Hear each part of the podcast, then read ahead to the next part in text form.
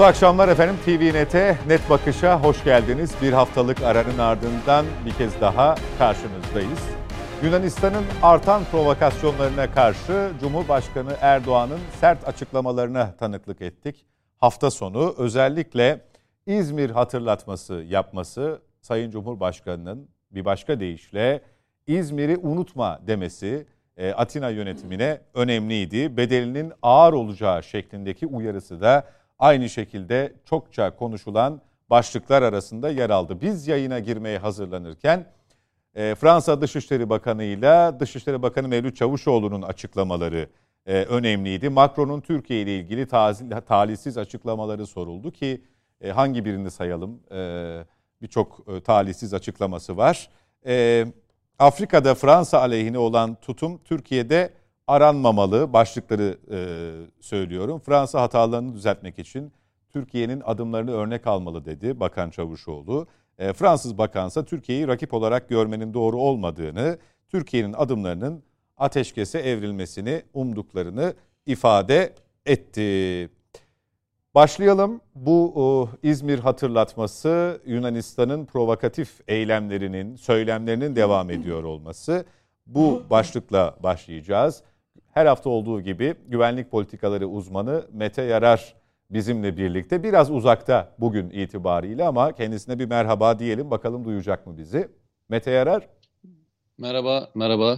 Evet, gayet de net e, ve şık görünüyorsun. Sesimizi de duyduğuna göre mesele yok demektir. E, Nedim Şener Hürriyet Gazetesi yazarı yine bizimle birlikte. Merhaba. Nedim Bey siz de hoş geldiniz. Merhaba, hoş Teşekkürler. Ali Saydam iletişim uzmanı aynı zamanda Yeni Şafak'ın yazarı bize katılıyor bu akşam Net Bakış'ta. Hoş geldiniz. Hoş bulduk efendim. İyi Konuğumuzsa Saadet Partisi Genel Başkanı Sayın Avukat Bülent Genel Başkan Yardımcısı. Genel Başkan Yardımcısı. Genel Başkanı mı dedim? Evet siyasi hayatımıza mal olabilir. evet Allah söyletti da, diyeceğim ama yok, siz a, benden önce siyasi hayatıma mal olur dediğiniz için ya, hemen düzeltmiş olalım. Ağzım, Genel Başkan Yardımcısı. Ağzım bal yesin falan. Bülent, Bülent Bey e, bu yayından sonra bu eksiksiz kalmaz tabii, diye tabii, düşünüyorum. Tabii, Bana bir kahve ısmarlarsınız artık. Mete Yarar'la başlayacağız. Konu sıcak. Mesajlar, açıklamalar e, çokça sıcak. Ee, Amerika Birleşik Devletleri tabii biz e, Yunanistan'ın e, son bir yılda e, gerçekleştirdiği bu eylemleri, provokasyonu haberlerimizde verirken, duyururken, e, yorumlarımızı aktarırken Amerika Birleşik Devletleri'ni anmadan geçemiyoruz. Bu anlamda Atina tamamen kullanılır hale geldi diyebilir miyiz Washington yönetimi tarafından? Amaç gerilim üzerinden daha çok silahlandırmak mı, silah satmak mı? E, bu kriz e, yakın bir savaşa dönüşür mü? Neler söyleyeceksin? Şöyle söyleyelim, e, aslında İzmir hatırlatması yapıyorsan, e, İzmir'e e, Yunanların çıkartmasıyla ilgili e, Avrupa'daki toplantıyı düzenleyenin e, o dönemki Amerika Birleşik Devletleri Başkanı olduğunu unutmamak gerekiyor. Yani e, o toplantıyı düzenleyerek e, diğer e, savaşın galip devletlerinin Yunanistan'ın e, işte Anadolu'ya çıkışının önünü açan e, mutabakat o anlaşmayla e, meydana gelmişti. Ve bunun içerisindeki toplayıcı, karar verici de yine o dönemin Amerika Birleşik Devletleri'ydi. Yani te, tarih tekerrür mü ediyor hikayesine eğer e, Türkiye, e, işte Yunanistan, Osmanlı-Yunanistan ilişkilerine baktığınızda o kadar çok tekerrür ettiğini görürsünüz ki yani Yunanistan'ın e, Türkiye karşısında dengeleyici faktör olarak e, o dönemin süper güçlerin arkasına alarak hamleler yaptığını her birinde görürsünüz. Donanma yakmalarından tutun da Mora'nın alınması, bağımsızlığını ilan etmesine kadar ki olan bütün süreçte o dönemin işte bugünün Amerika Birleşik Devletleri süper gücü diyorsunuz. O dönemin süper devletleri diyebileceğimiz devletleri her defasında arkasına alarak bu prosedürü böyle gitmiş. Zaten Böyle de olmak zorunda. Neden böyle olmak zorunda? Ee, eşit değiliz. Eşit olmadığın zaman bu dengeyi sağlayacak tartıya başka bir şey koyman gerekiyor. Bakın tartıya başka bir sistemi koyman gerekiyor. Bunu yapabilecek yapması için de ya büyük bir ekonomi olması gerekiyor, büyük bir milli güç unsurlarına sahip olması gerekiyor ki bunların hiçbiri yok. E, o zaman ne yapıyor? Tartıya başka devletleri katarak kendisini tartıda yüksek e, hale getirmeye çalışıyor. Ben o yüzden e, Sayın Cumhurbaşkanı İzmir hatırlatmasını çok doğru görüyorum. Çünkü İzmir hatırlatması aynı zamanda e, büyük hayallerle gelinen Anadolu topraklarından daha sonra Küçük Asya felaketi diye nitelendirilen olaya nasıl evrildiğini hatırlatmak anlamında önemli. E, o goygoya, o e, iteklemeye, o hayal e, ürünü e, maceraya itilen e, Yunanistan daha sonra bunun bedelini çok ağır bir şekilde ödedi. E, bu nedenle bugünkü yaşanan süreçte açıkçası bunun aslında bir benzeri. Şunu söyleyebilirsiniz. Yani Yunanistan niye bunu e, ısrarla bu şekilde yapmıyor, yapması gerekiyor veya hani bu kadar ekonomi bozukken kendisini toparlayabilir. İşte e, Türkiye ilişkilerini düzeltebilir. Bir şey söyleyeyim mi? Tam da bu dönemde yapar. E, ekonomik olarak dışa bağımlı olduğunuz dönemde özellikle rakibiniz olarak gördüğünüz bir devlet arayı açmaya başlamışsa, özellikle savunma sanayinde bu arayı ciddi anlamda açmaya başlamışsa, bu açmayı engelleyecek provokasyon eylemlerinizi arttırırsınız. Sebebi ne? Hatırlayın, bunları bir söylemeyelim. Bunları hiçbirini yorum yaparak söylemekten hoşlanmıyorum. Çünkü o kadar açık konuşuyorlar ki hiç yorum yapmaya gerek yok. Hatırlayın, e, mecliste savunma bakanları bir açıklama yapmıştı. Kendilerine sorduklarında, ya dedi o kadar dedi e, süreç aleyhimize işliyor ki ne zaman e, Türkiye aleyhine NATO'da bir şey yapmaya kalksak e, son yaşanan süreçte Türkiye'nin ağırlığı arttığı için kimse bizim söylediklerimiz dikkate almıyor dedi. Hatırlayın bunu Yunan Savunma Bakanı söyledi. E, arkasından yine Miçotakis e, Avrupa Birliği'nde e, Türkiye'ye ambargo kararı çıkartmak için tam bir noktaya gelmiş dedi. Türkiye'yi sıkıştıracaktık dedi. E, o arada işte Ukrayna Savaşı dahil olmak üzere işte pandemi dönemi, enerji e, sıkıntıları dahil olmak, tedarik zinciri yaşanan problemlerde Türkiye'nin önemi Avrupa Birliği için çok arttığı için ne söylesek reddedildik dedi. Şimdi e, Yunanistan'ın e, kesinlikle istediği bir şey var. Bu dengenin kendi aleyhine bozulduğu bir yerde kendisi yükselmiyorsa Türkiye'nin de bu dengeyi bozacak hamleleri yapabilecek olan ekonomik ve askeri anlamda ilerlemesi önüne geçmeye çalışıyor. Bunu savaşarak yapabilir mi? Yapamaz. Yani e, Yunanistan'ın elinde savaş faktörü olduğunu ben düşünmüyorum. Ama e, Türkiye'yi yaptığı hamlelerle e, hem iç politika olarak sıkıştırıp hem de dış politikada sıkıştırdığında ambargolarla bir hareket yapmasını bekliyor ve bu ambargoların sonucunda Türkiye'yi abluka altı, altına almak istiyor. Yani Türkiye her zaman söylediğimiz bir kelime var. Bunu biz yalnızca bir söylemiyoruz. Türkiye bugünkü silahlı kuvvetler gücüyle, ekonomi gücü ve milli güç unsurlarıyla ısırılabilecek bir devlet değil. O yüzden de farkındaysanız vekalet e, unsurları üzerinden Türkiye'nin üzerine gel geliyorlar. Bir dakika yani, bir e, oyun kuruyor aslında bir tabii. senaryo yazıyor. E, o zaman bizim bunu e, daha itidalli, daha ayağa yere basar şekilde mi değerlendirmemiz gerekiyor? Yani Şöyle, e, bakın hamle yapmayacağınız anlamına gelmiyor. Bu hamlelerinizi e, birkaç e, fonksiyonda yapmanız gerekiyor. Orada Ali Saydam var. Ali Saydam iletişim yönetmenin kitabını yazmış kişi. Estağfurullah. E, bu aslında bu sorun bir iletişim sorunu aynı zamanda. Bu sorunu kim daha iyi iletişimi ve kendisini izah ederse e, bu savaşın yani bakın bu psikolojik savaş. Bu savaşın bir kısmını kazanacaksınız. Bugün Türkiye'nin e, savunma sanayinde bakın ben bugün Bakü'deyim. Bakü'ye gelme sebebim e, burada büyük bir savunma sanayi fuarı açılıyor. Burada da e, lider ülke Türkiye. Bakın aynı anda Polonya'da bir savunma sanayi fuarı var. Orada da lider ülke e, Türkiye biliyor musunuz? Bakın iki coğrafyadan bahsediyoruz. İki coğrafyada da e, milli savunma sanayinde geçmişte ben e, işte İDEF fuarlarına giderdim. E, içeride 4-5 tane şirketi gördüğümüzde, ürünü gördüğümüzde yani helal olsun diyorduk. Bugün e, neredeyse savunma sanayine yurt dışından şey gelmiyor.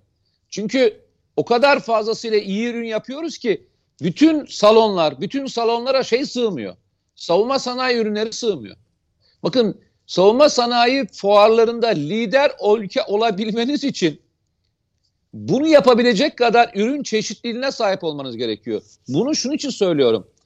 Bu işin zaten hard silah ve araç gereçlerinde belli bir önü yakaladık ve gidiyoruz. İkincisi Türkiye'nin ordu kapasitesi, ordu tecrübesi e, karşılaştırılamayacak kadar büyük. E, ekonomik anlamda da sıkıntılarımız olsa da Yunanistan'la karşılaştıramayacağımız bir tedarik ve sanayi, sanayimiz var. O zaman bir tek ne kalıyor? Dış politika kalıyor. Bakın bir kez daha söylüyorum. Dış politika kalıyor. Yunanistan'ın elinde kullanabileceği Türkiye'ye karşı en önemli kart Avrupa Birliği kartı ve NATO içinde kendisini destekleyen Fransa, Amerika Birleşik Devletleri gibi çok da böyle gözükmese Almanya gibi ülkelerin desteğiyle Türkiye'yi bastırmaya çalışıyorlar. Yapacağınız tek bir şey var ya. Sabırla bu e, sistemi anlatmaya devam edeceksiniz. Büyümeye devam edeceksiniz. Ve bu böyle gidecek. Benim bir, benim bir cümlem var. Bunu sıklıkla söylerim. Bazı sorunlar vardır ki küçültemezsiniz. Küçültmek için yapacağınız tek bir hamle vardır. Çözümü büyütmek. Çözüm büyüdüğünde sorun o kadar küçük kalır ki önemsiz hale gelir. Bugün Türkiye'nin bu sorunu çözebilmek için yapabileceği hamleler dış politikada büyümek yani asimetrik bir şekilde farklı ülkelerle ekonomik, ticari ilişkilerini arttırmak. İkincisi savunma sanayini büyütmek. Üçüncüsü de belki en önemli konulardan bir tanesi enerji ve ekonomik bağımsızlığını e, ispatlamak. Bizim yolculuğumuz kendimizle ilgili. Bakın kendi yolculuğumuzu doğru yaparsak, kendi hikayemizi doğru yaparsak, bugün sorun olarak gördüklerimizin her birini kendi gücümüzle çözmeye muvaffak olacağız. Muvaffak olacağız. Yani bunun bundan başka çıkar yolu yok. Peki Mete Yarar, NATO bu işin neresinde? Neden halen seyirci? Biz o NATO'yu e, son 10 yılı, son 8 yılı göz önünde bulundurduğumuzda çok iyi tanıyor, reflekslerini de çok iyi biliyoruz. E, Ee, fa- hı hı. fakat Buyur. e, aynı NATO e, çoğu zaman bizim yanımızda gibi görünüp bildiğini okumaya devam eden aslında bu ittifakın kuruluş amacından çoktan saptığını da örnekleriyle ortaya koyan bir e, kuruluş. E, bu iş daha da tırmanırsa, bu gerilim daha da tırmanırsa nereye ne şekilde pozisyonlanacağına dair bir planı, bir yol haritası var mı NATO'nun? Böyle bir şey mümkün mü? Görüyor musun? Ya şöyle söyleyeyim, e, açıkçası NATO dediğin şey aslında Amerika Birleşik Devletleri'nin tam kendisi. Yani Amerika Birleşik Devletleri'ni NATO'nun içinden çıkart, geriye bir şey kalıyor mu? Avrupa Avrupa'ya baktığında Türkiye'yi ben ayrı ayrı tutuyorum. Türkiye kendi operasyonu yapabilecek imkan ve kabiliyete sahip. Bugün Avrupa ordusu diye bir orduyu kurmaya kalktılar hatırlarsan. Ve öyle büyük rakam falan da değil. 50 bin kişilik bir ordu kurmaya kalktılar. Ne yaptılar? Vazgeçtiler.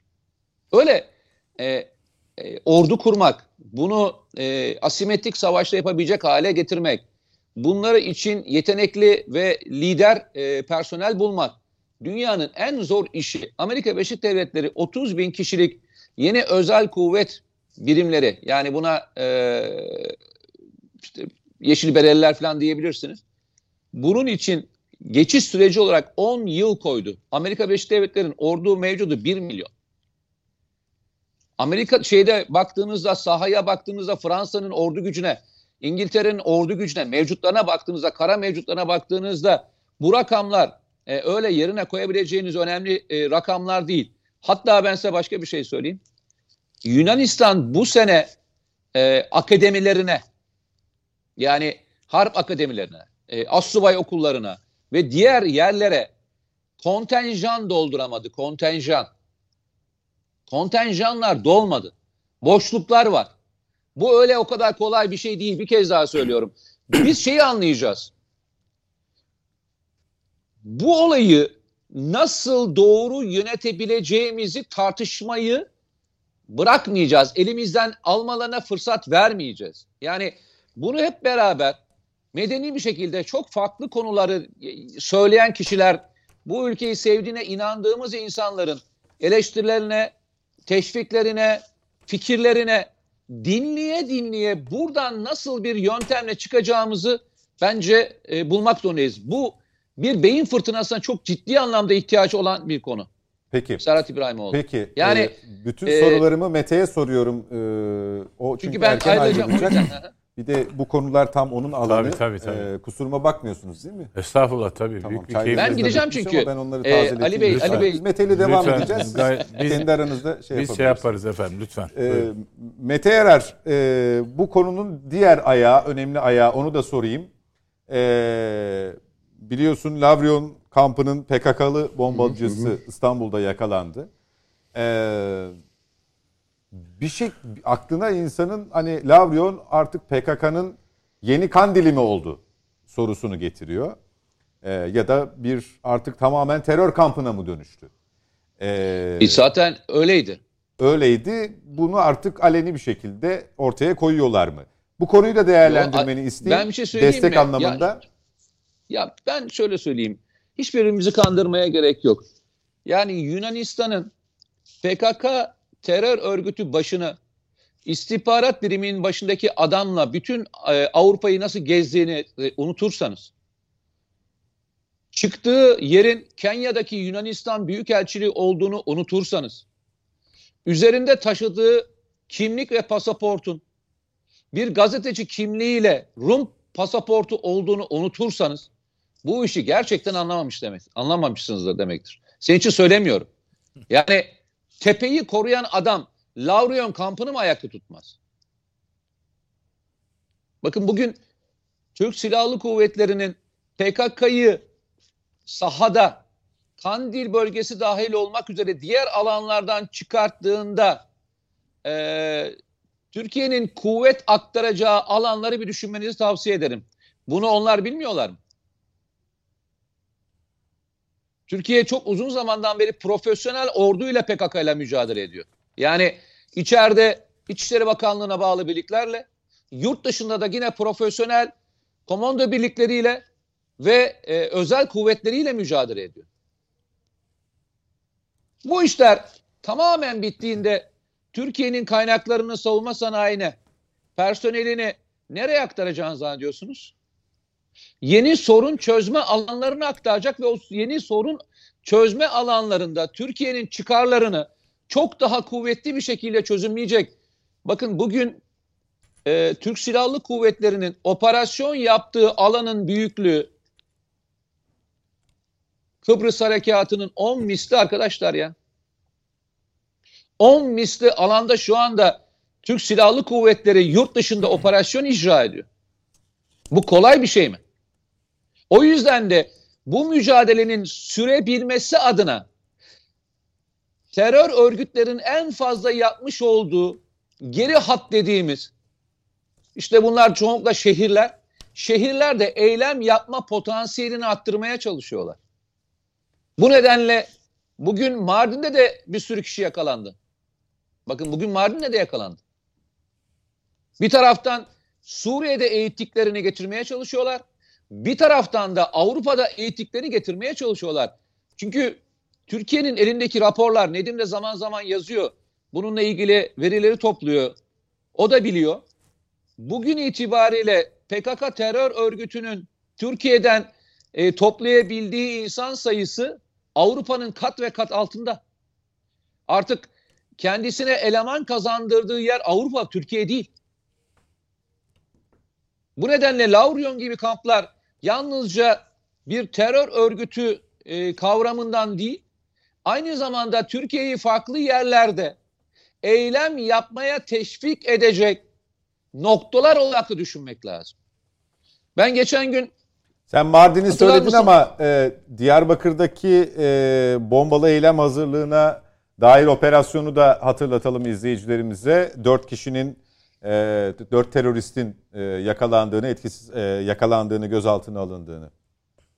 Yani şöyle söyleyelim, e, Türkiye'yi köşeye sıkıştıracak eylem yapmayı istiyorlar. Ya işin kötü tarafı şöyle bir şey. E, Türkiye'deki bazı siyasetçiler de bunu saklamıyorlardı. Yani başımıza yıkmakla, e, yani bu devleti başımıza yıkmakla tehdit ediyorlar ya. Birazdan gireceksiniz muhtemelen Nedim de e, anlatacaktır Gök kubbeyle konuda. gireceğiz konuya evet. Yani gök kubbeyle girin. Ya işin ilginç tarafı bu dönem lütfen rica ediyorum bu dönem ağzımıza lafı geveleyerek konuşacağımız dönem değil. Net çözmemiz gereken bir problem. Dişimizi kıran pirinç tanesi siyah taneler değildir her zaman. Beyaz taneler sizin dişinizi kırar. Gelin bu sorunun PKK terör örgütü sorununun nasıl bitireceğini ve buna nasıl destek verildiğini artık böyle ağzımızda lafı çevirmeden net olarak insanlara anlatmaya başlayalım arkadaşlar. Yani yalnızca ben, yalnızca Ali Saydam, Serhat Bey, işte Nedim Şener, diğer katılımcılar anlatmasın ya. Türkiye bu konuda bir mutabakata varsın artık. Üç kişinin, beş kişinin, on kişinin e, yani HDP'nin veya başkasının e, terör örgütle iktisatı konusunda fikrimizi açılan davalarla ilgili yorum yapmayalım. Toplum bu konuda bir karar versin ve bu kararını icra etsin. Herkese şuna davet ediyorum ya. Diyarbakır anneleri kadar evlatlarına sahip çıktıkları kadar bizler de bütün evlatlarımıza sahip çıkalım. Çünkü bugün çıkmadığımız bu terör yarın sabah hangi yerde kimin evladının alacağını bilemezsiniz. Hatırlayın Beşiktaş'ta patlayan bomba, Antep'te patlayan bomba, Kayseri'de patlayan bomba, Suruç'ta patlayan bomba, bomba, Ankara garında patlayan, işte e, Ankara'daki Genelkurmay'ın önünde patlayan bombalar. Hatırlayın o bombalar dönemini. Peki. Ee, Mete Yarar teşekkür ediyorum bu bölüm için. Ee, bir yandan da kabine toplantısının tamamlanmasını bekliyoruz. Cumhurbaşkanı Erdoğan'ın E, ben teşekkür ediyorum. açıklamalarını Ee, getireceğiz ekrana. Lütfen ayrılma. Lütfen ayrılma. Ee, şayet uzarsa e, zaten e, bu sana ayrı, ayırdığımız kısmı tamamlamış olacağız ama Ben şöyle söyleyeyim, e, bir e, 10 dakika sonra ayrılmak zorundayım çünkü bir e, resepsiyon gibi bir şey ona katılmak zorundayım. Ama şunu söyleyeyim size, yani bunu da öyle bitirmiş olayım. E, iki sene sonra geldim ben bu Bakü'deki şeyden sonra, e, Bakü'ye e, Karabağ'ın özgürleştirilmesinden sonra inanın e, buradaki her insan Karabağ'ın topraklarının e, kurtarılması sürecinde Türkiye'nin verdiği desteğe inanılmaz bir minnettar. Burası Türk bayrağıyla e, Azerbaycan bayrağının yan yana özgürce dal- dal- dalgalandığı en önemli yer olmuş. Her yerde bir tane Azerbaycan bayrağı varsa yanında da Türk bayrağı var arkadaşlar. O yüzden söylüyoruz. Türkiye sorun çözerek, sorun çözerek sorunlarını bitirecek. Ermenistan sorunu da böyle bitiyor bakın arkadaşlar. peki Savaş Ganimetleri Müzesi'ni görmüşsündür herhalde ya da yarın mı gideceksin?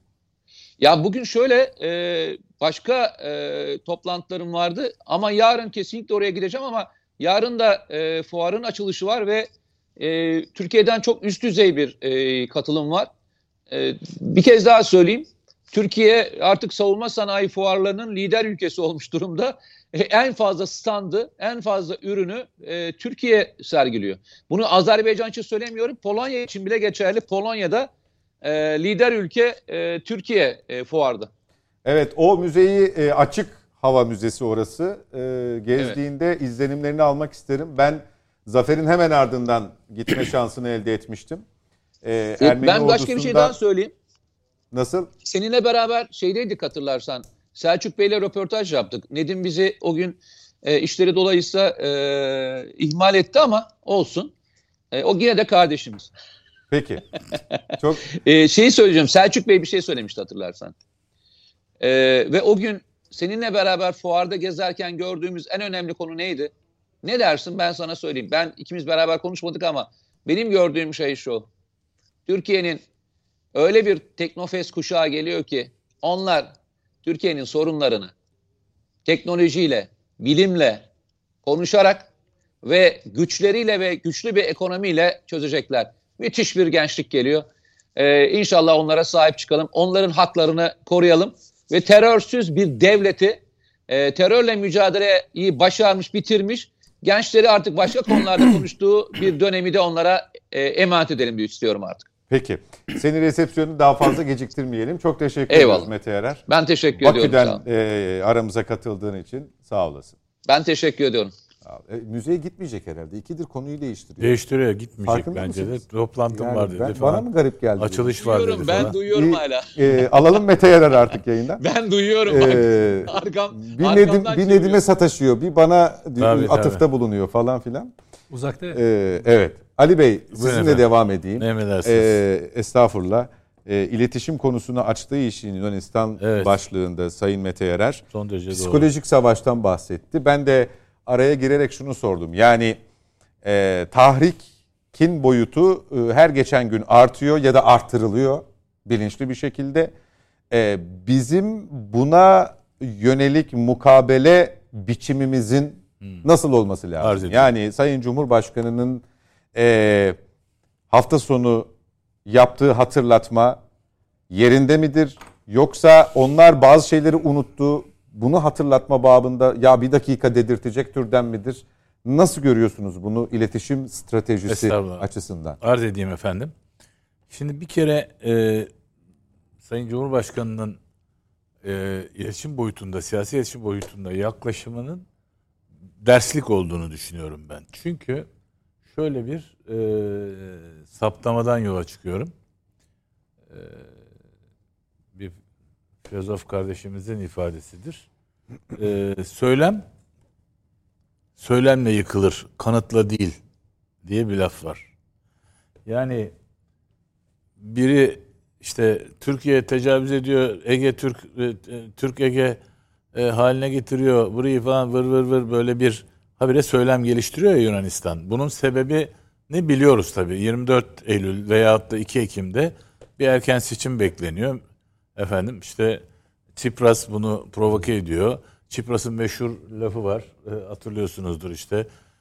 Böyle bu yeni bu rezalet duruma düşseydim Ele, ben Madrid'e güne rezil ettin bizi. Ezil ettin bizi. Ben bu duruma düşseydim Madrid'den Atina'ya yürüyerek gelirdim falan gibi böyle lafları var. Ve de Yunanistan ne zaman iç iletişimde sorun yaşasa Türk düşmanlığını derhal devreye sokar. Bunu biliyoruz geçmişten. Körükleyerek hem de. Evet. Şimdi burada Sayın Cumhurbaşkanı'nın e, yaptığı işte işte demin de ifade ettiğim gibi söyleme söylemle karşılık vermek. Yani onların bu yaklaşım zaten en çok onların da bu iddiayı savunmayla değil de iddiayı iddiayla. İddiayla evet yani efendim işte bu- şu mesela etkili değil. Biz işte e, NATO'ya e, şeyleri gönderdik e, efendim. S-300'leri nasıl e, kilitlediklerine dair işte belgeleri gönderdik. O arada bilmem ne belgelerini gönderdik. Şunu gönderdik, bunu gönderdik. Kanıtlamaya çalışmak var ya. Bu mesela hiç o kadar etkili olmadı ama Cumhurbaşkanı'nın İzmir'i unutmayın lafı tam söyleme söylemle cevap vermek. E, nükleer bomba tehdisi yaptı Atina'da. Şimdi çünkü bu onların gururunu en çok kıran çünkü baksanıza 26 Ağustos veya 30 Ağustos'u işte nasıl kaldırttılar e, o NATO'nun e, ikiyüzlülüğünü de kullanarak e, NATO e, şeyinden tebrikinden tebrikini çıkarttırdılar e, NATO'ya. E, bu nedenle böyle bir e, gurur meselesi onlarda çünkü özellikle bizim Zafer Bayramı olarak kutladığımız şey onlarda çok hazin bir şey yani.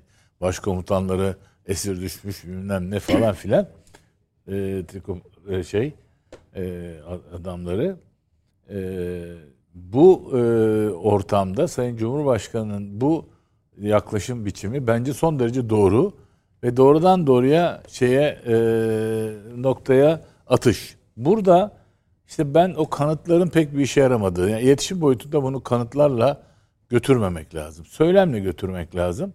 Bu söylem sadece Cumhurbaşkanı tarafından değil, ben dedim şeye e, yüzde yüz katılıyorum. E, Mete Yarar'a. Mete Yarar'a.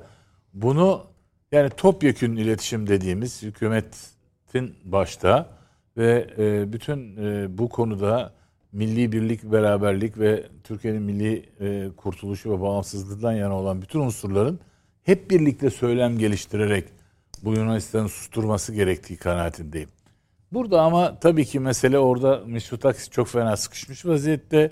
İşte özellikle bu e, şey de yüz karası olarak e, niteliyor e, Çipras şeyi bu İsveç ve Finlandiya konusundaki anlaşmayı bir de şeye kızmış felaket Yunanistan'da muhalefet. E, Biden'ın F-16'larla ilgili aldığı pozisyona sonuç ne olacak bilmiyoruz ama orada da bir yumuşama söz konusu ya O Madrid'de. sıcak mesajı vermiş oldu. Vermiş NATO oldu. çerçevesinde. Aynen. Burada bir rezalet olarak e, niteliyor ve buna karşılık ne yapıyor? Provoke ediyor şimdi Türkiye'yi e, sahil için. Buradan Yunanistan amacı savaş çıkartmak falan değil. Buradan böyle, böyle bir şeye haddi olmadığını ve bunun bedelinin onun için çok ağır olacağını herhalde hesaplıyorlardır. Fakat ortada başka bir şey var. Bak gene Mete gayet güzel söyledi bu.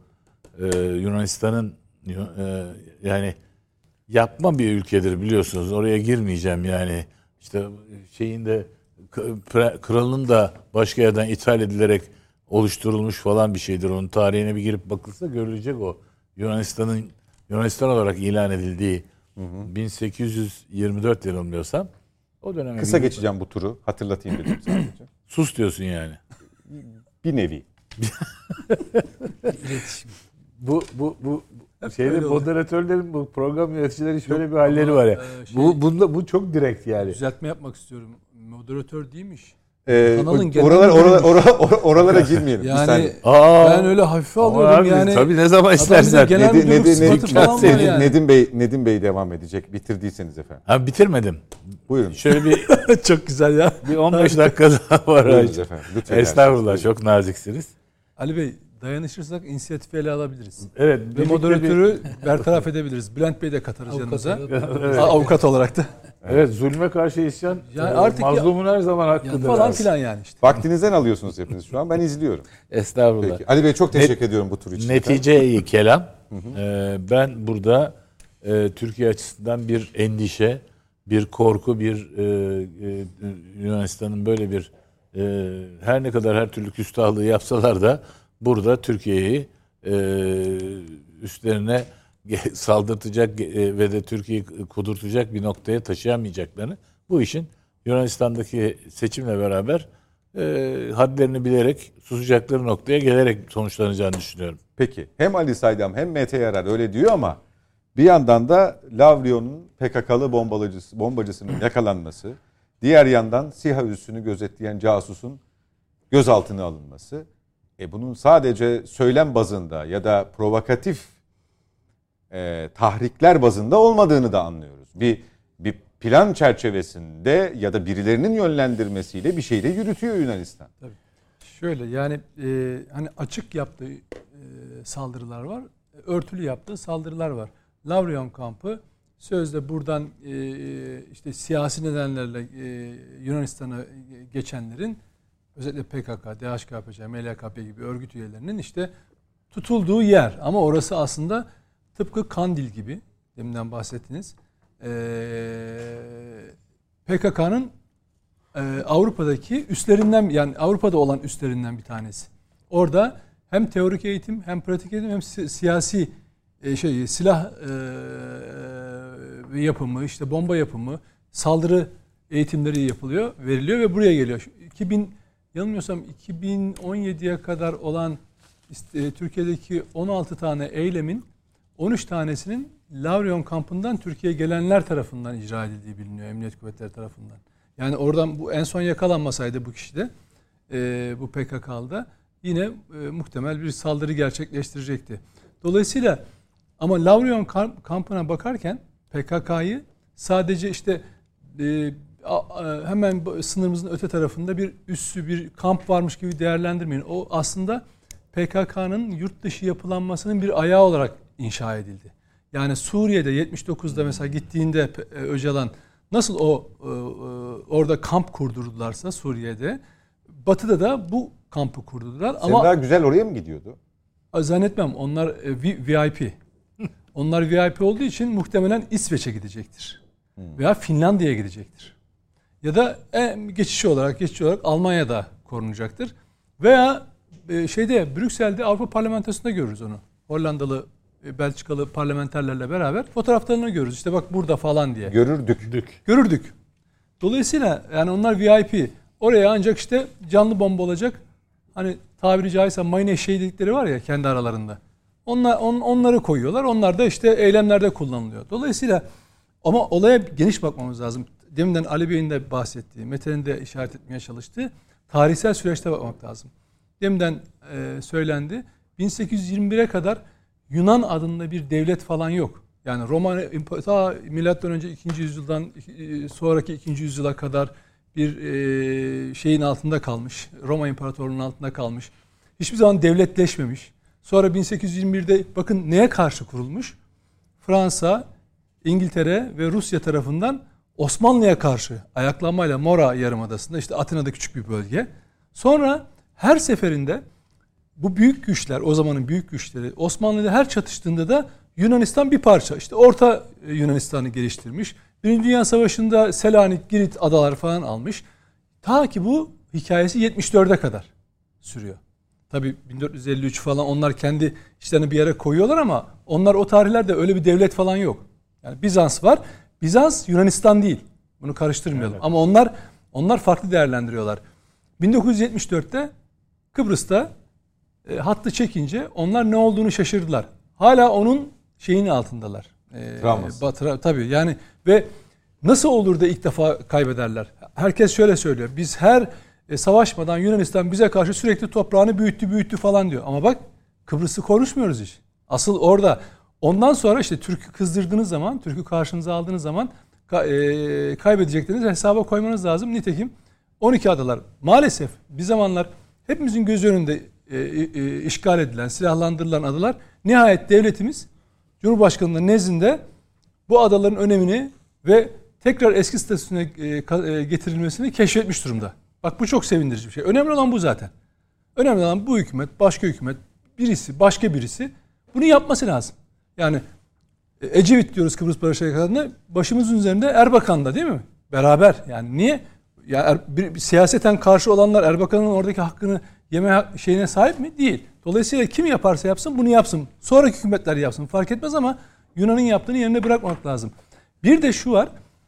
Yunanistan sürekli Osmanlı İmparatorluğu'na karşı hep böyle e, şeyde kurulduğu için, emperyalistler tarafından kurulduğu için tarihi rolünü icra ediyor. O yüzden şaşırmamak gerekiyor. O yüzden PKK'yı koruyor.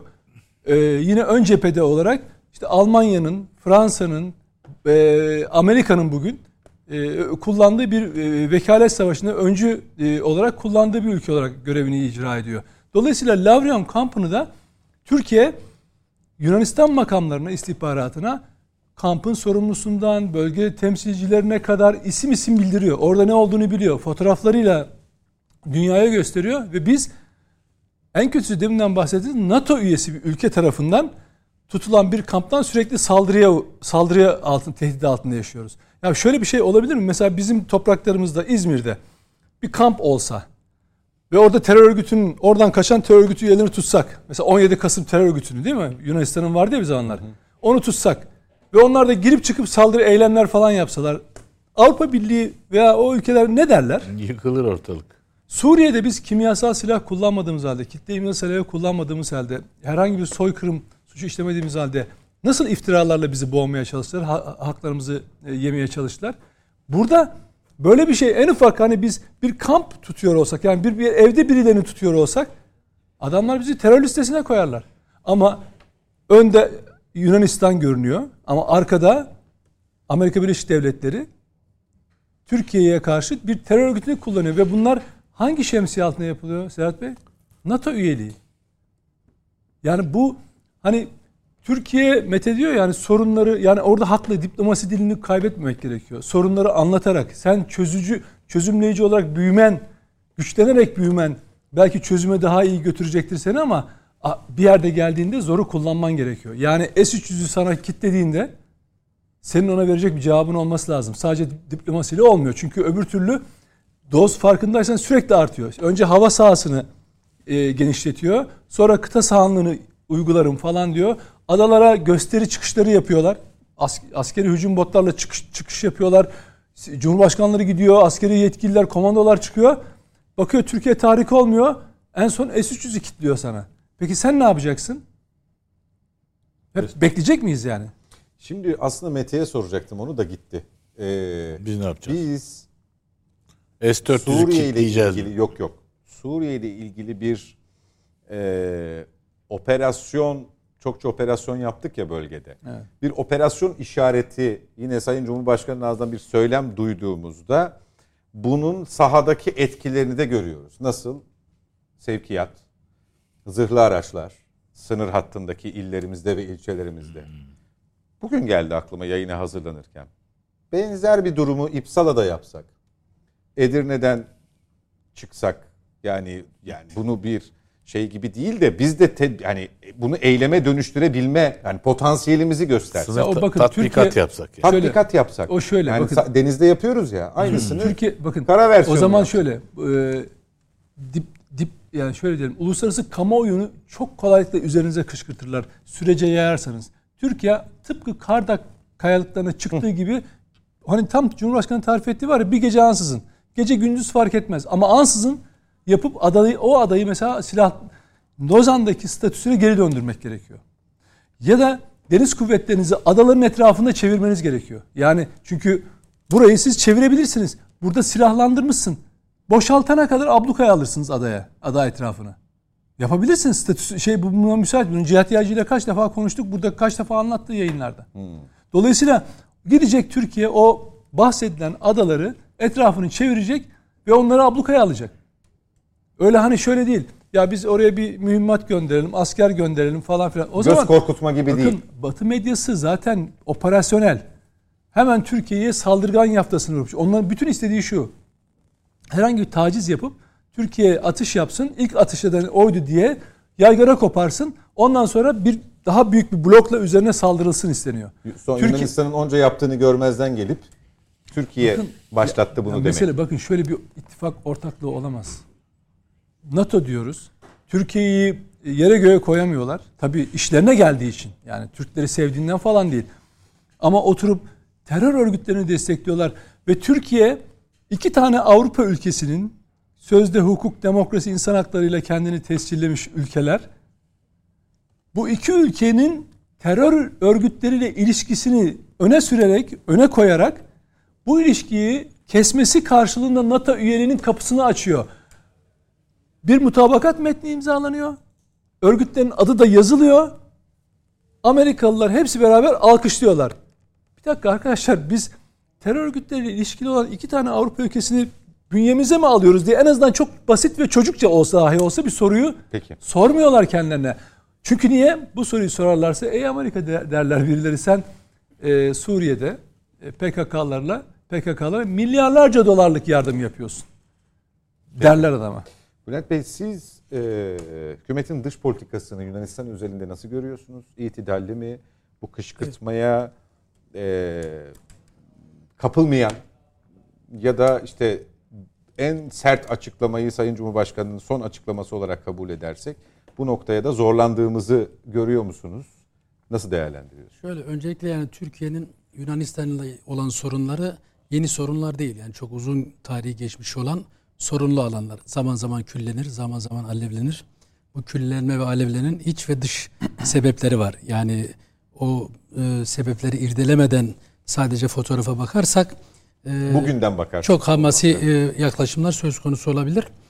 E, çünkü Türkiye ile Yunanistan arasındaki alan aslında Türkiye'nin Batı ile olan ilişkilerinin ikincil bir alanıdır yani. E, direkt Yunanistan'la e, bir dış politikası yoktur Türkiye'nin yani. Batı ile olan dış politikalarının ikincil yansımasıdır. Örneğin bunu e, yani daha doğrusu Türkiye'nin Avrupa Birliği ve Amerika Birleşik Devletleri ve NATO ile olan ilişkilerinin e, seyrine göre Yunanistan'la olan ilişkileri Aslında biraz daha Amerika Birleşik Devletleri'nin NATO'nun Avrupa Birliği'nin. Çünkü şöyle mesela 90'lı yıllarda e, işte Karda krizi, Öcalan'ın e, işte Şam'dan çıktıktan sonra Yunanistan e, Büyükelçiliği tarafından korunması, işte kimlik verilmesi benzeri hususlar gündeme geldikten sonra 2000'li yıllardan sonra ilişkilerimiz normalleşti. Niye normalleşti? Çünkü 2000'li yıllardan sonra Türkiye'nin bir Avrupa Birliği perspektifi vardı. Amerika Birleşik Devletleri ile beraber işte 1 Mart tezkeresinin sorununa rağmen Irak'ta ortak yürüttüğü bir politika vardı ve işte Büyük Orta Doğu projesinin e, model ülkesi olan bir Türkiye vardı. İşte İslam dünyasında ılımlı İslam'ın sembolü olan bir Türkiye vardı ve Batı tarafından tabiri caizse el üstünde tutulan bir Türkiye vardı. Yani Batı derken Avrupa Birliği'ni ve Amerika'yı kastediyorum. Diyor- Dolayısıyla bu dönemlerde Türkiye'nin stratejik önemi arttıkça Yunanistan'ın Batı ülkelerini Türkiye'ye karşı tahrik etmesi ya da şımarıklık yapması söz konusu olamıyordu. Bu birinci sebep. İkinci sebep de Türkiye'yi o dönemde yöneten bugünkü iktidarın o dönemki yaklaşımlarını söylüyorum. İşte Kıbrıs sorununu sorun olmaktan çıkarıp Batı'ya şirin görükmek istedi. Yani işte biz çözümsüzlüğü çözüm olarak görmüyoruz. Adaların silahlandırılması olayını görmemezlikten gelmeye çalıştı. Niye? Çünkü Batı ile ilişkileri önemsediği için bu alanlarda bir sorun çıkararak Görmezlikten demeyelim de daha geri plana belki. yani şöyle yani siz mesela diyelim ki e, Kıbrıs Rum yönetiminin e, bu süreç içerisinde 2000'li yılları söylüyorum. Yani bugünkü 2016'dan sonra geldiğimiz politikayı kastetmiyorum. Niyetinde bugünkü yani sizin Batı ile olan ilişkileriniz sizin ö- size verdiğiniz öneme göre Yunanistan'la olan ilişkileriniz belirli. Bunu söylemeye çalışıyorum. Tabii Çünkü Türkiye'de planı- Annan planının akamete uğraması, Güney planından silah adaların silah tavrı. İşte bunların temel sebebi Türkiye o dönemde Avrupa Birliği'ni önemsediği için Yunanistan'da bir e, işte Türkiye'nin Avrupa Birliği'ne üyelik sürecini veto etmedi mesela. O da buna bir e, çanak tuttu dolayısıyla bu ilişkileri. Onun için Türkiye'nin Yunanistan'la ilişkileri salt Türkiye-Yunanistan ilişkileri değildir. Bunu Batı bazen Türkiye ile ilişkileri gerginleştirdiği gerginleştiği zaman tıpkı Ukrayna'yı kullandığı gibi Yunanistan'ı kullanmak ister. Yunanistan'da Türkiye Batı ile sorun yaşamaya başladığı zaman hemen Batı'ya e, karşı Biraz iz düşüm kend- tabii kendisini e, desteklemesini ister. Dolayısıyla mesela Amerika ile Türkiye'nin yaşadığı sorunlardan dolayı Mitsotakis işte Mart ayında gittiği zaman el üstünde tutulabiliyor. Niye? Çünkü hissediyor Türkiye'nin Amerika ile sorunlu Ayak alanları var. O da hemen bunu kullanmaya çalışıyor. İşte Türkiye'nin NATO ile sorunlar var. Bunu kullanmaya çalışıyor. Dolayısıyla yani Türkiye'nin e, Batı için stratejik Aslında önemi kendisi kullanılıyor. Çok farkında değil galiba. Elbette yani diyorum ya ikinci alan ama o da oraya sığınıyor yani. Dolayısıyla yani Türkiye'nin Batı için stratejik önemi arttıkça Yunanistan'la sorunlar alt düzeye düşer. Çünkü Batı Türkiye'yi kaybetmek istemiyor.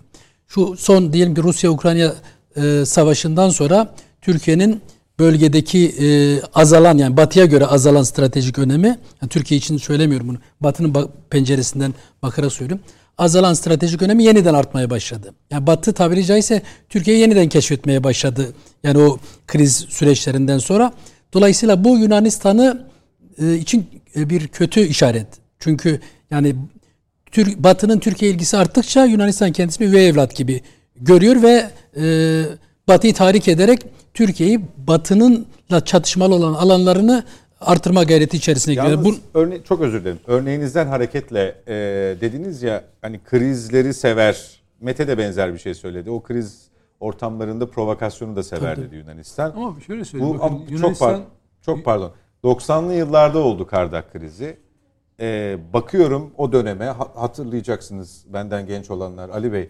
Yani e, tam anlamıyla Batı'nın dümen suyuna giden bir Türkiye döneminden bahsediyoruz. Buna rağmen bir kriz var. Ha şu konjonktür belki Bülent Bey'in dediği gibi yorumlanabilir. şimdi tek hatırladığımız kriz ne? Kardak. O da Tansu Çiller'in seçim ihtiyacıydı yani. Bazı şeyleri de e, görmek lazım yani. Siyasi hamle gibi. Tabii ki. Şimdi bu dış sebeplerden. Evet. İç sebeplere geliyorum. İşte Ali Bey de bahsetti. Yunanistan'da seçim var.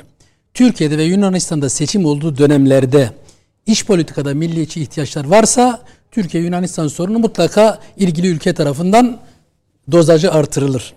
Bugün işte Yunanistan'da bir erken seçim ihtimali var.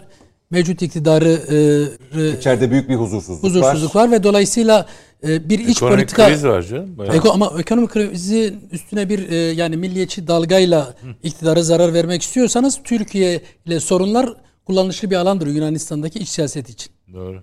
Ve Türkiye'de de seçim var 9 ay sonra. Dolayısıyla Türkiye'de de ekonomik sorunları örtmek için, iç sorunları örtmek için milliyetçi bir dalganın yükseltilmesi gerekiyorsa Türkiye için de sorun yani kullanışlı bir alandır Yunanistan'la olan ilişkiler. Bunu söylerken yani tamamen önemsizleştirmek için söylemiyorum. Zaten dış sebepleri ortaya koydum. Yani Türkiye'nin niyetinde Kıbrıs'la ilgili, kıta sahanlığı ilgili, Doğu Akdeniz'le ilgili, Batı Trakya Türkleriyle ilgili e, çok e, haklı davaları var ve sahip çıkması lazım. Yani bunlar yokmuş gibi söylemek istemiyorum ama zaman zaman bunların pik yapıp zaman zaman normalleşmesinin sebeplerinin bir tanesi bence Batı ile olan Türkiye'nin konumu. İkincisi de seçimler. Çünkü Türkiye'de de bir seçim var. Yani bu hem Türkiye'de hem Yunanistan'da politikacıların sevdiği bir alan. Milliyetçi dalgaların yükselmesi. Çünkü orada da ekonomik sorunlar var. Türkiye'de de ekonomik sorunlar var. Yani salt e, ekonomi üzerinden gidilecek bir seçim Yunanistan'daki siyasetçilere de yaramıyor. Türkiye'deki iktidara da yaramıyor. Türkiye kendi kendine hiçbir zaman çıkarmadı şu Yunanistan. İşte Kardak mesela çıkarmaz. Ali Bey zaten buradan bir savaş çıkmaz yani. Hayır savaş çıkmayacağını Batı yani da Türkiye'nin Yunanistan'la olan sorunları göstermelik sorunlar değil. Tarihi haklı olduğumuz alanlar var yani işte di- diyorum ya Kıbrıs, kıta sahanlığı, adalar. Adalar. Ama adalarla ilgili en büyük mücadeleyi Türkiye'nin diplomatik alanda yapması lazım. Adalar silahlandırılmaya başladığı zaman uluslararası sözleşmelere aykırı olarak siz burayı silahlandıramazsınız demiş olsaydı Türkiye o dönemlerde bugün eli çok daha güçlü olurdu. Yani siz en az 10 12 sene orayla ilgili vurdum duymaz bir tavır takınıp yani uluslararası arenada veya orayı işte birkaç keçi notlarda yerler olarak görüp bugün önemini keşfederseniz uluslararası ağırlığınız azalır. Dolayısıyla Yunanistan Türkiye ilişkilerine bakarken dediğim gibi hem Türkiye'nin Batı olan ilişkileri, Batı'da Türkiye şu an gerçekten stratejik bir öneme hem pandemi sürecindeki işte Çin ile e, olan e, tedarik zincirlerinin sorun olması hem de Rusya-Ukrayna savaşından sonra Türkiye'nin bir tahliye yani hem ticari alanı yani Rusya için de öyle, Batı dünyası için de öyle. Yani her iki bloğun da Türkiye ile ilişkileri e, devam ettirme niyetinde olduğu ve iki taraftan birini seç şartını dayatmadığı bir süreci yaşıyor Türkiye şu an. Bu ne kadar devam eder o ayrı bir olay. Yani uluslararası konjonktür açısından söylüyorum. Dolayısıyla buradan bir savaş çıkmaz. Bu Türkiye'nin bu uluslararası arenadaki ilişkilerine bağlı olarak iner çıkar ya da Türkiye ve Yunanistan'daki seçim ihtiyacına göre inip çıkacak bir alan diye görüyorum ben şahsen. Peki teşekkür ediyorum. Bir eklemem vardı galiba. Şey, yani Yunanistan yani Yunanistan'ın iç, iç siyasi ihtiya yani se- seçime giderken siyasi nedenlerden dolayı bu tür tansiyon yükseltici adımlar atmasının e, atmasıyla ilgili e, e, kapasitesi kendine bağlı bir şey değil. Yunanistan'ın böyle durumlarda Türkiye ile iyi ilişkiler kurması, ticaretini geliştirmesi, turizmi geliştirmesi çok daha çok çok daha kendi kendisine faydalı. Bunu Yunan siyasetçiler görmüyorlar mı? Görüyorlar. Peki Yunanistan buna rağmen bu kapasitede sahip olmadığı halde niye Türkiye ile gerilim yaşamaya yaş, yani gerilimli konuların üzerine duruyor? Çünkü emperyalistler öyle istiyor. Yani Yunanistan'ın siyasetçisi Yunanistan'ı yönetmiyor. Orada Alman bir muhalefet lideri bile şey Yunanlara akıl verebilir. Çünkü nüfusu belli, ekonomisi kapasitesi belli. Az bir dokunuşla e, ekonomisi canlandırılabilir.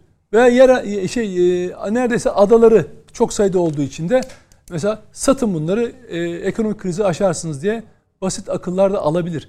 Hafta sonu CHP'li Gürsel Tekin'in HDP'ye bakanlık verilebilir açıklaması aslında sorulan soruya verilen cevaptı ama bir anlamda vaat olarak yorumlandı, tartışıldı, tartışılmaya da devam ediyor. Biz de şimdi bu masada, net bakış masasında bu konuyu konuşacağız. Konuklarımız arasında Saadet Partisi Genel Başkan Yardımcısı Avukat Sayın Bülent Kaya var. Öncelikle altılı masanın bir mensubu olarak bu açıklamaya, bu çıkışa partisinin yorumu ve duruşu nedir? Onu sorarak başlayalım kendisine. Sayın Kaya. Şimdi bir, e, şu an resmi olarak bir Cumhur İttifakı var. Yani resmi olarak derken bunun arasında seçime gidildiği zaman e, Yüksek Seçim Kurulu'na verilecek dilekçeyle kuruluyor. Yani ittifaklar seçim satım haline girilmeden normalde sadece siyasi ittifaklar var. Bir Cumhur İttifakı var. Bir de Millet İttifakı'nın daha da genişlemiş şekli olarak altılı masa dediğimiz altı partinin oluşturduğu bir ittifak var. Bir de HDP öncülüğünde sol partilerin oluşturmuş olduğu Emek ve Özgürlük adı verilen ittifak var. Üç ittifak var. Dolayısıyla Millet İttifakı olarak bizim e, ittifakımızın e, altılı masanın paydaşları olan partiler bellidir. Altı parti. Saadet Partisi, Deva Gelecek, İyi Parti, Cumhuriyet Halk Partisi ve Demokrat Parti. Dolayısıyla e, her türlü görüşmeler, her türlü diyalog bu altı parti arasında gerçekleşiyor. E, bu sebeple de bizim ittifakımızın e, bir parçası, bir bileşeni olmayan bir partiyle ilgili e, bir bakanlık veya benzeri görüşmenin e, olması söz konusu değil. Bu herhalde Gürsel Bey'in bir soruya verdiği bileşenlerinden biri olan Cumhuriyet Halk Partisi'nin bir temsilcisinin buna gönderme yapması gerekliliği neden peki? e, yani doğrusu izleyemedim sorunun öncesini. Sadece herhalde muhtemelen yani masadaki partilere bakanlıklar verilebilir sorusu üzerine her partiye bakanlık verilmesi e, normaldir gibi bir soruyor. soru. Yok HDP'ye de mi diye verilebilir diyor. diye sormuyor. Siz iktidar olursanız HDP'ye bakanlık verecek misiniz diye soruyor. Bilmiyorum O izlemediğim için ama ya dolayısıyla Bu bir, bir, bir başka deyişle bu bir ittifak yapılırsa e zaten bakanlık verilecektir. Şart da değil. Eşittiri Tabii, tabii. anlamına gelmiyor mu? Her şey- bir ittifak yapılırsa yani hükümet kurmak üzere bir ittifak yapılırsa elbette hükümetin ortağı olan partiler ama böyle bir durum yok. Böyle bir gündemimiz yok yani. Onun için söylüyorum. Dolayısıyla Gürsel Bey'in televizyon programında soru üzerine mi söyledi başka bir şey mi söyledi bilmiyorum ama Hayır, bir bizim mantık- açımızdan mantık kuruyor işte. mantık Diyor ki Cum- e, meclis başkan yardımcılığını veriyorsunuz. Ee, işte efendim onun başkan yardımcılığını kabul Evet, evet. ediyorsunuz meşruiyetini. Bunu da bakan da yaparsınız gibi Grup başkan vekilliğini kastediyor. Siyaseten Tabii, tabii. sizce bu siyaseten böyle bir sorumluluk yüklene yük- böyle bir sorumluluğu yüklenmesini nasıl karşılıyorsunuz diye sormak istiyorum ben. Ya Müsaade siyaseten buyurursanız, evet. ben de diyorum ki e, yani bu e, altılı masayı oluşturan partiler ortak bir cumhurbaşkanı adayından önce Türkiye'nin sorunları ve çözüm yolları ilkelerle ilgili bir mutabakata e, varmak üzere şu an diyaloglarını ve görüşmelerini devam ettiriyorlar. Dolayısıyla çıkacak olan hükümet de bu altı e, partiden müte, e, min belirlediği hükümet olacak. İlla bu altı partinin tamamı hükümette bulunmak zorunda değil. Örneğin şu an Cumhur İttifakı'nın bileşenleri var. Milliyetçi Hareket Partisi ve Büyük Birlik Partisi. Ama bakanlar sadece Adalet ve Kalkınma Partisi'nin belirlediği bakanlar. Dolayısıyla illa e, yani altı partinin tamamından oluşan bir hükümet de olmak zorunda değil. Ama en azından ilkeleri ve ortak e, programı bu altı partinin belirleyeceği e, bir konjektür söz konusu. Onun için yani HDP'nin bakanlık mevzusu altılı masanın bir gündemi ve konuştuğu bir konu değil. Sadece bir gazetecinin sorduğu üzeri- soru üzerine Gürsel Bey de bir sert milletvekili. cevap vermiş ama değil mi?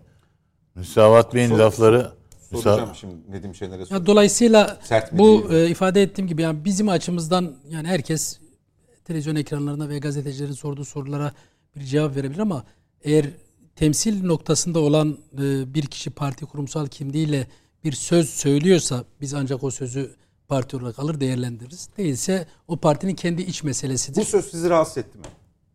Şimdi rahatsız etme derken benim gündemimde olmayan bir konuyla ilgili e, hani benim adıma bir söz söylemiş olsa yani bir o masayı bir temsil yetkisi yok Gürsel Bey'in yani. Sadece kendi şahsi kanatlarını söylemiştir. Kendi şahsi kanatları da onu bağlar. yani. Parti kimliği var. vekil ya. Vekil ama niyetinde e, farklı açıklamalarda bulunan vekiller de olabiliyor.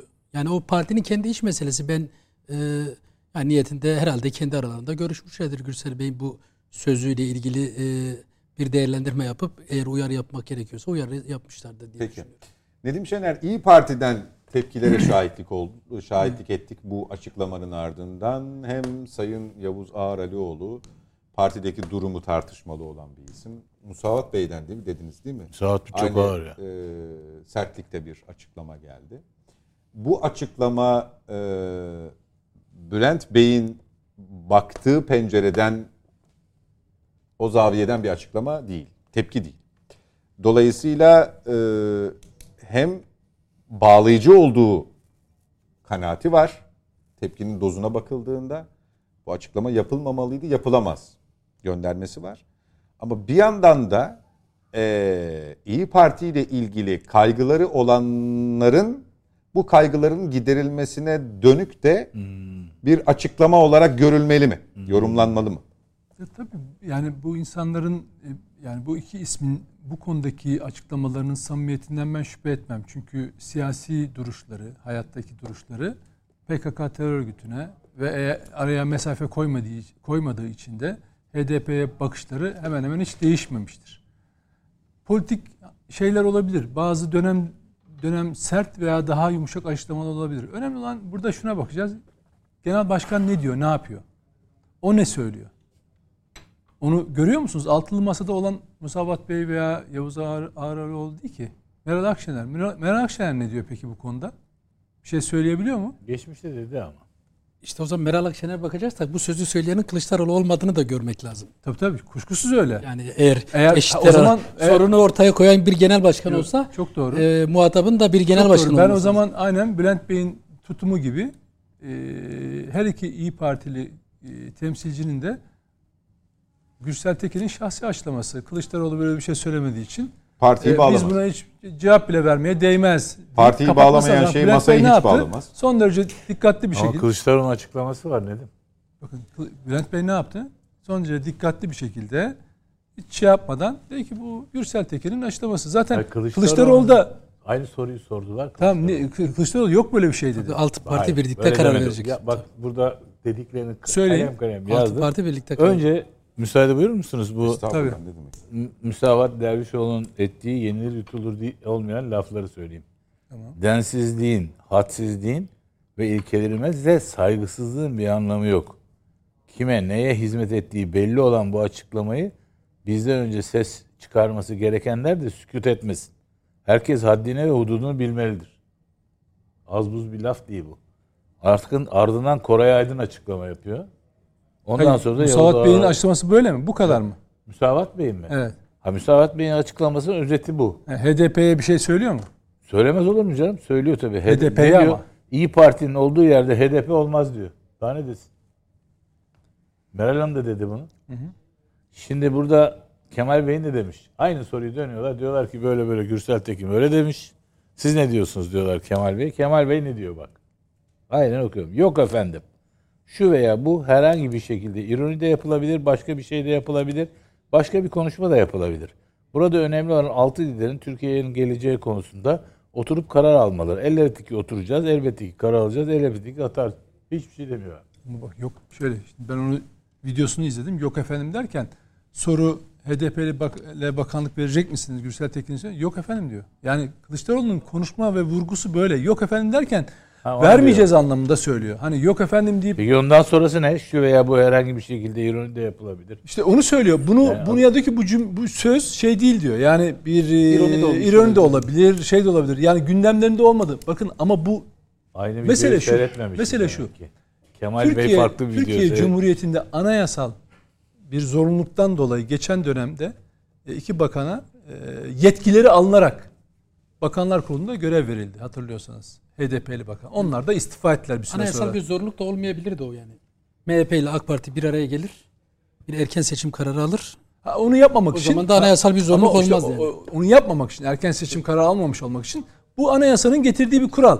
Yani Mecbur yani ya dediği gibi erken seçim kararı Tabii, alırsınız yani ya böyle şey yaparsınız. Ama sırf o olmasın diye erken seçim başka bir e, sonuç çıkarabilir. Bu başka bir şey.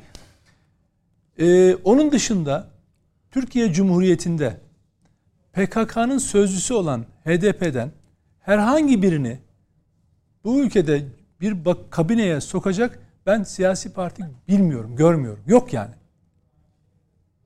Onların da böyle bir talebi olabileceğini zannetmiyorum ama başka talepleri var.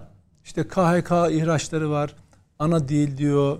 Başka şeyler söylüyor. Anayasa değişikliklerinden bahsediyor. Ama ben hiçbir yani azıcık bu devleti tanıyan, azıcık bu devletin kenarından bulaşmış birisi PKK'nın sözcülerine bakanlık falan vermez. Hal böyleyken peki Gürsel Tekin'le ilgili Ha, işte o şöyle. disiplin şeyi Hayır, yapacak mı diyorsunuz? O şöyle bakın. zaman? hayır. O şöyle. Kılıçdaroğlu şunu biliyor. Bu masa, yani altılı masa istediğiniz programı üretin. İstediğiniz kişiyi getirin. Göklerden yıldızlar omuzlarına indirin. Ne yaparsanız yapın. Hesaplarına göre yüzde kırkı buluyor. Bir 10 puan artı puana ihtiyacı var. O da HDP. O olmadan ne yaparsa yapsın. Ne kadar toplantı yaparsa yapsın. O yüzden hani böyle bildiriler, bildiriler falan hepsi fasafiso. %60 de- dediler Ed- ya. yo, yo, şimdi o fazla fantastik.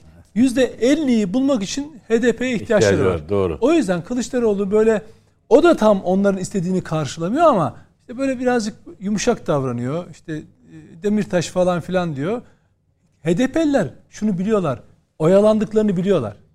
HDP'liler bu sefer de oyalandıklarının çok iyi farkındalar ve Mithat ıs- Bey söyledi açıkça. Bizi bu Tabii, sefer açık şeffaf diyalog istiyoruz dedi. Ne, ne- başka ne çaresi var ki? Yani şöyle bir şey. Düşünün ki HDP seçmeni gidip e, Millet İttifakı'na kızacak ya da altılı masaya kızacak AKP'ye Cumhur İttifakı'na mı oy verecek? Yok. Yani HDP tüzel kişiliği kendini çok fazla önemsiyor o anlamda. Yani biz bu kadar kitleyi konsolide diyelim ki HDP biz de Cumhur İttifakı'nı desteklemeye karar verdik dedi mesela. Seç, seçmen gidecek mi zannediyorlar? Ortada kala kalırlar. Yani orada kutup şey Öcalan'ın kendisi dedi yani. Şey yapar. 2019'da. Tabii tabii bir şey yani seçmen orada çok şey bilinçli kararlı. Bu her her parti seçmen açısından değil. azıcık politik bakanlar kime nasıl oy vereceğini biliyor. Bu bütün yaşadığımız tartışmalarda da bu puanlama hani %51-49 herhangi bir grup adına Yani olan- bu bu hikaye İyi Parti ile e, CHP arasında bir e, çatlak e, yaratmaz. yaratmaz. Bakın ortada bir HDP konusu. Ya- Yaratmaz üstadım. Bakın baştan beri böyle geliyor zaten. HDP'nin Allah aşkına en en yeni seçmeni dahi PKK ile ilişkisini bilmiyor mu? Biliyor. Kürtleri katlettiğini bilmiyor, biliyor mu? Biliyor. Türkleri katlettiğini biliyor mu? Biliyor. Bebekleri katlettiğini biliyor mu? Biliyor. Ama oy veriyor mu? Veriyor. Bak Sorum o Ben- değil ki ama. Sorum Cumhuriyet Halk Partisi'nin tabanı. İyi Parti'nin Hocam, tabanı. Erdoğan Yani bakın bu- o, o şöyle. Erdoğan'dan nefret o derece ki bak o derece ki kim olursa olsun oy vermeye hazır. Yani anlatabiliyor muyum? Ya şöyle bir şey olabilir mi? Bir bak eskiden bir CHP tabanı veya CHP'lim diyenler falan böyle politik olarak çok bilinçli insanlar falan ama şimdi kuşak ne yapıyor? Kadıköy'de orada burada elinde rakı küfrederek siyaset yaptığını zannediyor. Küfrederek bildiğin. Eskiden fikir kulüpleri falan vardı ya. Üniversitelerde orada burada ideolojik olarak çocuklar birbirini beslerlerdi değil mi? 80 öncesi, 80 sonrası da öyle 90'lı yıllarda arayış vardı. Siz hatırlarsanız o e, depolitizasyondan sonra 90'lı yıllarda hepimiz bir yerlerde bir dernek, vakıf, gazeteciler, o işte kitaplar Öyle. falan kendimizi doldurmaya çalıştık. Çünkü askeri darbe herkesi tarumar ettiği için boşalttı kafaları. E, Bir refleks olarak da bu doğdu. Şimdikine bakıyorsun. Adam alıyor rakı, rakı bardağını. Bunu bir de Atatürk bayrağı, şey Atatürk resmi falan basmışlar üzerine mesela. Onu, onu Atatürkçülük zannediyor ya. Şu anda bir, bir kuşak var. Bunu Atatürkçülük zannediyor. Bunu politik bir bilinç zannediyor. Tayyip Erdoğan ana avrat küfür etmeyi politik bilinç falan zannediyor. Refleks falan zannediyor. Arkadaş projenle değil mi? İdeolojinle, dünya görüşünle, daha iyi bir dünya vaat diyorsun HDP, MDP. Efendim? PKK bağlantısı, iltisakı, şu su bu Onu görmüyor. işte onu görmüyor bile. Adam umursamıyor onu. Diyor ki ben bundan nasıl kurtulurum? O yüzden ben bakın HDP ile ilgili neler yazdım, neler söyledim. Bana en çok kim saldırdı? CHP'liler. Herhalde. Çünkü niye? Biliyorlar doğru söylediğimi. Hakikati konuştuğumu biliyorlar ama işlerine gelmiyor. O yüzden seni beni küfrederek susturmaya çalışıyorlar. En büyük hakareti onlar gösterdiler. Ve en kötüsü şu. Bir zamanlar AKP nasıl açılım yaptı? Onların suçlarını AKP'liler savunuyordu. Şimdi CHP'liler savunuyor. Ben ne anladım sizin yaptığınızdan? Ne, ne oldu? Onlara megri megri derken siz bugün gidip şey yapıyor, halay çekiyorsunuz beraber. Siz yapıyorsunuz. Hoca, Osman Hoca'nın kanala çıkar diyorsunuz. Şimdi siz ağzınız şeyde Kandil'den gelecek destek mesajlarına bakıyorsunuz. Ne oldu yani? Dolayısıyla bakın zarar kim görecek biliyor musunuz? İyi Parti falan. İyi Parti'nin sözcüleri tonlamalarıyla, e, tavırlarıyla kendini kurtaracak açıklamalar yapıyor. Altılı Masa'nın diğer üyeleri de sessiz kenarda duruyorlar. Olan Atatürk'ün partisi ne oluyor? Ben baştan beri bunu anlattım. Yerel seçimlerden beri söylüyorum. konuda. Açıklamasını hatırlamıyorum ama yani bizim Ya gündemimizde olmayan girmez. bir Bak konuyla çok ilgili son derece şey- bak şu konuşma üst- şu yani. konuşma Masada içeriğiyle olmayan bir gündemle ilgili ben bu e, konuşma şey içeriği söyleyeceğini mesela iyi, iyi Parti tabii, iyi Parti Evet, onu yapmış bak, zaten. İyi Parti sözcüleri de bunu söyleseler var ya hiçbir şey olmaz ama tabanı milliyetçi tabanı onlardan sert bir açıklama bekliyor ya onu konsolide etmek için de tak iki tane e, şey şırınga yapıyorsun bu şekilde milliyetçi şırınga. Adamlar tamam işte benim partimde bu falan bak tepki gösterdi. Oysa doğrusu şu. Bülent Bey diyor ki ya bir dakika Gürsel Tekin niye temsil ediyor?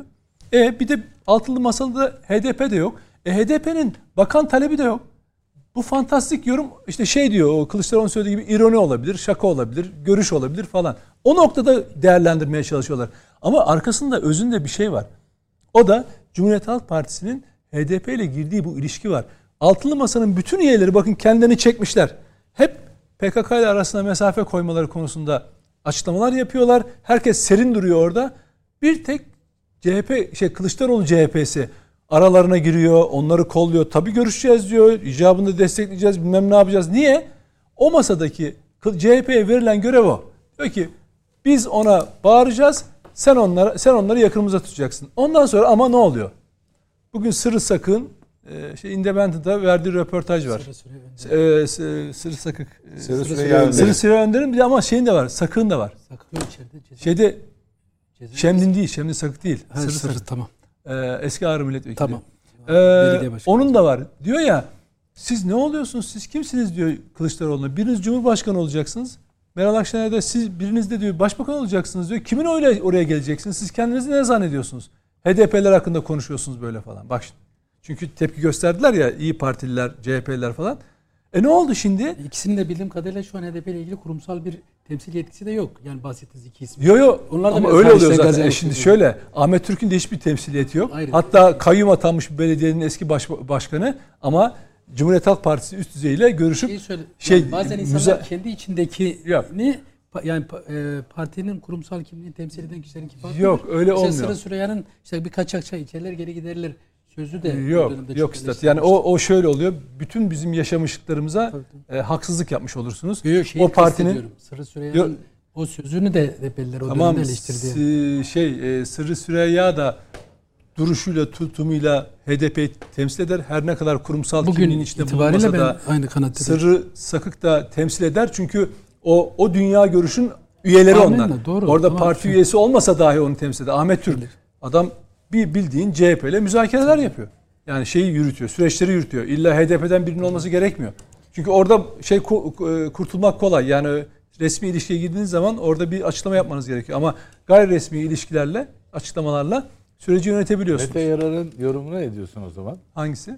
Dedi ki hani e, şeyden HDP yönetiyor dedi altılı masayı dışarıda. Hayır şöyle yok. Hayır öyle Onu değil. hep söylüyor zaten. Yok şöyle altılı Değil masa mi? yönetiyor fazla iddialı olur. Hayır, Fazla edel hem de iftira olur. yok, ya yok. iddialı değil abartılı olabilir de ama o bir şey anlatmaya çalışıyor ya. Şimdi sen de demin dedin ya o olmadan olmaz. Hayır, şey, Şöyle siz- şunu söylüyorum bakın. Mesela e, şu anlamda yönetiyor anlamında şunu söyleyebiliriz. Mesela Meral Akşener'in aday olursa desteklenmeyeceğini, Mansur Yavaş'ın aday olması halinde desteklenmeyeceğini açıkladılar. Bunu Daha Ahmet ne? Türk İşte- de yaptı, şey yaptı. Daha ne yapsınlar Kimin ya? işte bakın kimin aday olmayacağına karar verebiliyorlar. Masanın dışında duruyorlar ama sürecin tam ortasındalar. Ama altılı masadakiler üyeler, masa, altılı masanın içindekiler de şey diyor. Burada yok ki diyorlar. Oysa var.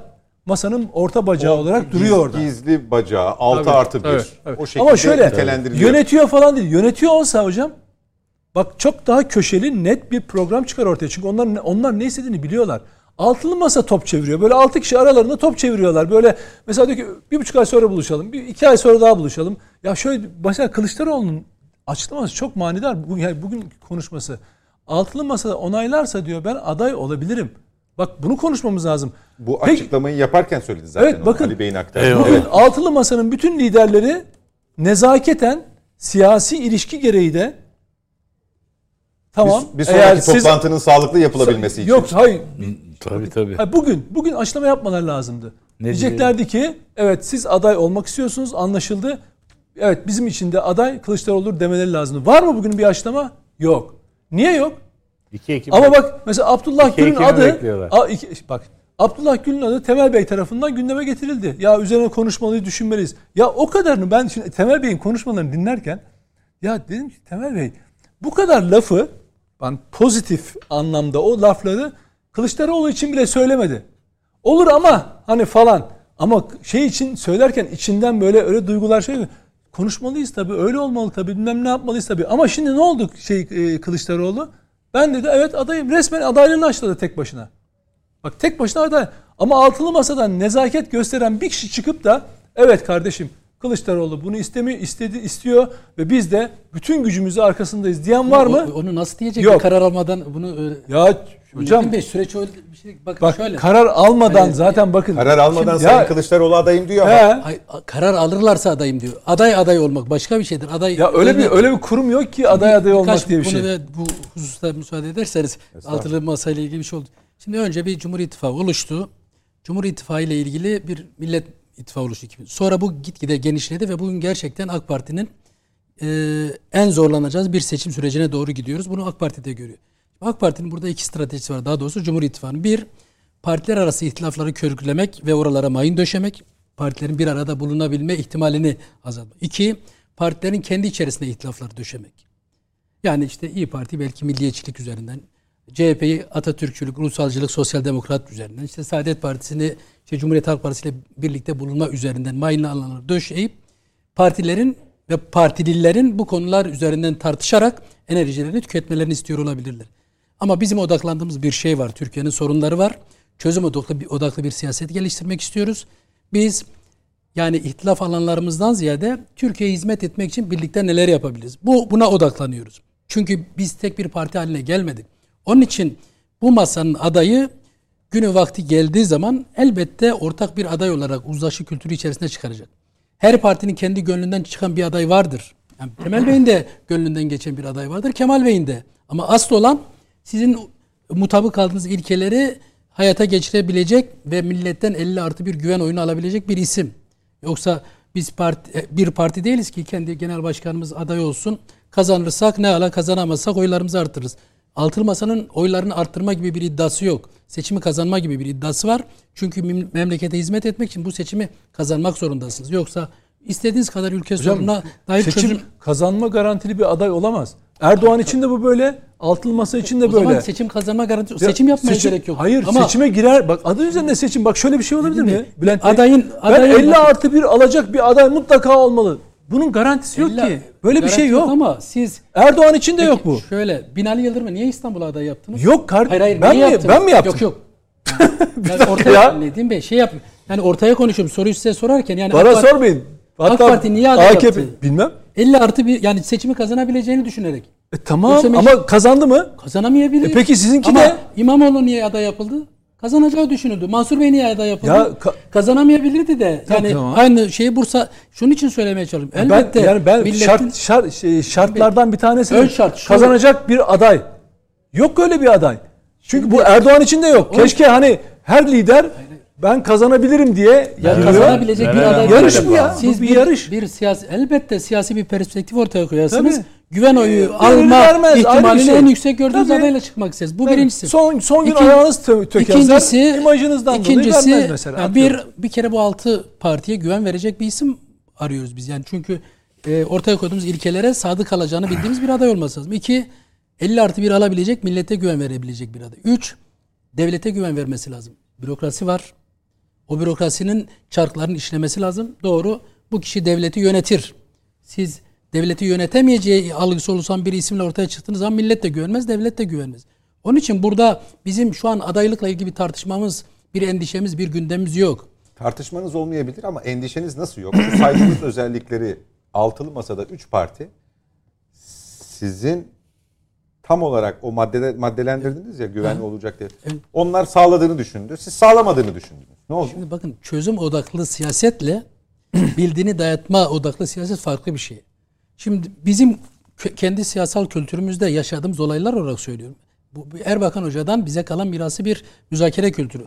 Erbakan Hoca herhangi bir partiyle ittifak veya koalisyon yapacağı zaman örneğin Cumhuriyet Halk Partisi bir koalisyon mu yapmak istiyor ya da doğru yol ya da başka bir. Önce o partinin hükümet programını alır. Sonra bizim parti pro- e, hükümet yani seçim beyannamemizi alır. Mutabık kaldığımız konuları yeşile boyar. Müzakere edilebilecek konuları sarıya, anlaşamayacağımız konuları kırmızıya.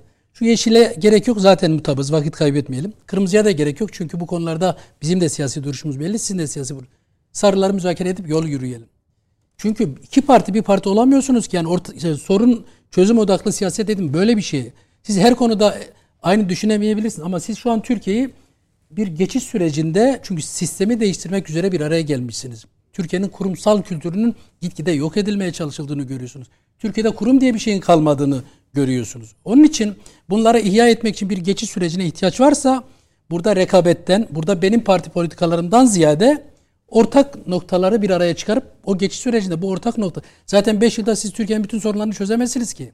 Yani kendi parti programımızın da tamamını yürürlüğe Peki, bir şey soracağım. Onun Al- için biz yani burada işte illa oy birliği yani e, nihayetinde müzakere ediyorsanız ya muhatabınızı ikna etmeniz lazım ya da ortak bir noktada buluşmanız lazım. Biz bu oy siyasi çokluğu yeterli diyorsunuz. oy çokluğu değil karşılıklı olarak birbirimizle ortak bir noktada buluşabilme Böyle bir şey mümkün mü? Mümkün. Tansu Çiller'in ekonomik pro- programıyla Erbakan'ın bir miydi? Bülent Ecevit'in ekonomik programıyla Erbakan'ınki bir şey miydi? değil ki Bülent Aynı şey beraber hükümet yaptınız. Şimdi şu- Demirel'le yıllar hayatı Demirel'le Ecevit'i Tansu Çiller'i eleştirmekle geçti hocanın. Ama hükümet kurduğu dönemde herkes baksın milli görüş partilerinin hükümetlerinin hepsi kendi dönemleri için çok efsane hizmetler yapmıştır. Şu ana kadar Yani Tansu Çiller'le Mesut Yılmaz'ın hükümetinin anlıyorum, ortaya anlıyorum. koyduğu bir hükümet başarısı var. Bir de refah yolunu koyduğu bir başarı var. Aynı Tansu Parlamenter Çiller sistemden örnek veriyorsunuz. Fark Anladım etmiyor. ben ne demek istediğinizi. parlamenter bakın Erhat Bey. Evet, evet. Söz konusu olan par- şu- biz şu an zaten parlamenter şey hükümet etme sanatı diye bir şey vardı. Yönetme sanatı. Tamam. Bu bir tercih meselesidir. Şu- Siz Yüksek Askeri Şura'daki teamülleri dikkate almadan da şunu Genelkurmay Başkanı yaptım, şunu Kuvvet Komutanı yaptım, şunu terfi ettim, bunu emekli ettim diyebilirsiniz. Bu bizim tarzımız değil. O kurumların bir kültürü vardır. Siz henüz Yargıtay'da bir gün bile kürsüye çıkmamış birini 300 tane Yargıtay üyesi dururken Anayasa Mahkemesi'ne Yargıtay kontenjanı atayabilirsiniz. Bu bizim kültürümüz değil. O oradaki 300 adama saygısızlık olur. Peki. Siz Sayıştay'a yeni seçilmiş birini Sayıştay kontenjanından Anayasa Mahkemesi'ne gönderebilirsiniz. Bu bizim yönetim tarzımız değil. Madem Sayıştay'dan biri diyorsak Sayıştay'a da biraz mürekkep yalamış, oranın biraz tozunu yutmuş bir isim oraya gidilmesi istendiği için o kural konulmuştur. Yoksa Sayıştay'a bugün yeni adımını atanla 10 yıldır Sayıştay'da kıdemli olanı aynı kefeye koyarsanız ülkedeki o kurum kültürü dediğiniz şey böyle bir şey yani. Siz Yargıtay'da bir sürü kıdemli hakim varken henüz kürsüye çıkmamış birini ya tamam bu da bugün geldi ama bu da Yargıtay üyesi derseniz Yargıtay'da 10 yıl 15 yıl emeği olan hakimin oluşturmuş olduğu kurum kültürünü hiçe saymış olursunuz. Dolayısıyla bu noktalarda uzlaşmak kolay. Biz bu, bu noktada kendimize güveniyoruz. Elbette biz Saadet Partisi'ne genel başkan seçmiyoruz. Yani birlikte bir hükümet kuruyoruz. Cumhuriyet Halk Partisi de Cumhuriyet Halk Partisi'ne genel başkan Şunu seçmiyor. demeye çalışıyorum Bülent Bey. Şimdi şu ana kadar altılı masada 1, 2, 3 mü Nedim Şener? Bir mutabakat metni hazırlandı çeşitli konularda. Bunun ana unsurunu e, parlamenter e, Tabii, tabii. sistem oluşturuyor. Birçok alanda Şimdi şunu de- diyemez mi Saadet Partisi içinde? Demiyor mu ya da? Ya buna imza attık ama falan demiyor mu? Demiyor çünkü o metin bütün partilerin altında imza, imza atabileceği bir ortak metin o. Bize dayatılan bir metin değil ki. peki. Aynı diğer partiler için de bu Anladım, söz. peki. Ama Saadet Partisi ortaya tek başına bir metin koysaydı farklı dayatma metin. olur. Yo, yo. Hayır hayır. Kendimiz için söylüyorum. Anladım. Yani Saadet Partisi olarak bizim bir te, e, salt kamuoyuna bir teklifimiz olsa o metinden farklı noktalar elbette olabilirdi. Ama o metinde bizi rahatsız eden hiçbir madde olmadığı gibi diğer altı partide de rahatsız edecek maddeler olmaz. Ama her partinin oraya koymak istediği başka maddeler mutlaka vardır. Olması da gerekiyor. Yoksa e, ayrı partiler olmamızın bir anası, manası yok. Nedim Şener dedi ki e, şu ana kadar yapılan kamuoyu anketleri ve işte yüzde hesaplamalarıyla yüzde 40 dedi altılı masanın oyu e, bu tabii anket sonucu. E, Yüzde 10'da HDP'nin oyuna ihtiyaç var dedi. Şimdi altılı masa partinizi kastetmiyorum ama e, altılı masadan şöyle bir ses çıksa ortak bildiri yayınlanıyor ya. HDP ile ilgili çokça gönderme yapılıyor. İşte gizli ayak deniyor, yedinci ayak deniyor, masanın altında deniyor. HDP, PKK'nın siyasi koludur, sözcüsüdür. Bizim yakından uzaktan, bugün yarın herhangi bir ittifak, masaya dahil olma vesaire gibi bir planımız yoktur. Bu da bir bizim deklar, deklarasyonumuzdur. Ama bu şöyle bak. Dese, bir saniye, dese o yüzde ona ihtiyaç kalacak mı? Oraya bir, o, o öyle bir Şöyle- beklenti yok, o olacak. şöyle, Şöyle bak, bir, e, şöyle- ben yardımcı olacağım bir saniye. Ben o konuda burada sizle konuşurken bir kere söylemiştim. Bunu her iki ittifakta hem Cumhur İttifakı hem Millet İttifakı bir karar alırlar. Derler ki 6 milyon oydan bahsediyorsunuz. Bu ol- 6 milyon oy bizim başımızın tacı. 6 milyon seçmenin iradesi başımızın tacı. Ama biz bu 6 milyon seçmen dahi olsa PKK ile arasına mesafe koymayan hatta ona sözcülük yapan HDP'nin kurumsal ki- kimliğiyle herhangi bir ilişki kurmamız, görüşme yapmamız, ittifak içine girmemiz, açık ya da gizli dayanışmamız söz konusu olmayacaktır demesi lazım. Bu şunu da getiriyor. Hani yerel seçimlerde mektup okutma işte bilmem ne falan hikayeler vardı ya. Cumhur İttifakı da buna girişmeyecek. Bak iktidar gücünü kullanarak bunu girişmeyecek. Yarışı eşit centilmen şartlarda yapacak. Kimse HDP'nin PKK ile olan ilişkisini göz ardı etmeden onun kurumsal kimliğiyle ilişkiye girmemeye taahhüt edecek toplum önünde. Ha 6 milyon seçmen ne olur mu o zaman? O zaman otururlar kendi başlarına karar verirler. Ben hangisine oy vereyim diye. Bırakın insanlar kendi özgür iradelerine versinler. Bu insanlar sizin marabanız değil ki. Ama bunu Millet İttifakı'ndan beklemek yanlış olur. Çünkü öbür türlü AKP'liler de burada bekliyor şey ya da Cumhur İttifakı bekliyor ki HDP'liler onlara kızsınlar, oy vermesinler, bize versinler. Bu da bir başkası. Bu da olmaz. Bakın bu da olmaz. Çünkü HDP en büyük saygısızlığı kime yapıyor biliyor musunuz? Kendi seçmenine yapıyor. Çünkü onlardan demokrasi içerisinde oy alıyor.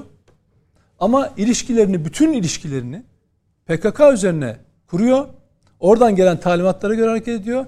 Öcalan'a özgürlük diyor. Bir dakika diyeceksin ki bak Mithat Sancar. Hepimizin değer verdiği bir hukukçu değil mi aynı zamanda? Kendini Öcalan'ın ayaklarının altına atabilir mi böyle bir adam? Ama attı. Barış'ın ışığı İmralı'dan gelirmiş. Hocam sen genel başkan oldun ya. Bak bu diyorsun ya 6 milyon oy. Saygı duysana o 6 milyona. Öcalan 6 milyon oy olmuyor ki. Ya da Kandil'dekiler 6 milyon oy almıyor ki. Sen aldın 6 milyon oyu. Değil mi? Mithat Hocam sen aldın.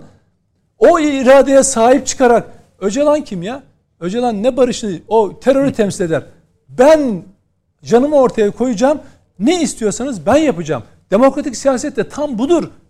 Feda, bana düşen fedakarlık neyse onu da yapacağım demesi lazım. Ama ne yapıyor? Oraya getirmişler kukla gibi oturtmuşlar. Birileri karar vermiş onu genel başkan yapmaya. Olmuş. O da çıkıyor kongrede barışın ışığı dağdan gelir yok kandilden gelir diyor. Kardeşim 6 milyon oy aldım diyorsun. Seçmen iradesine saygıdan bahsediyorsun. Ama sen götürüyorsun bu iradeyi, aldığın bu iradeyi kandile veya şeye teslim ediyorsun. Kim saygısızlık yapıyor? Sen yapıyorsun. Yemin ediyorsun mecliste milletvekili olsun, namusun, şerefin, vatanın bölünmezliği, anayasa, bağlılık, cumhuriyet, Atatürk ilkeleri falan çıkıyorsun. Öcalan'dan bahsediyorsun. Hani namus, şeref, hani haysiyet? Peki. Şimdi ben şöyle, soruyu Bülent Bey'e sormuştum. Şimdi ee, anket ortalamalarını söylüyorum. Yani farklı şeyler olabilir ama Millet İttifakı Tahminler, evet. Millet İttifakı'nı oluşturan partilerin oy oranı şu an %45 civarında. Milliyetçi Hareket Partisi ve AK Parti yani Tayyip Bey'e oy vereceğini söyleyen e, seçmen 38.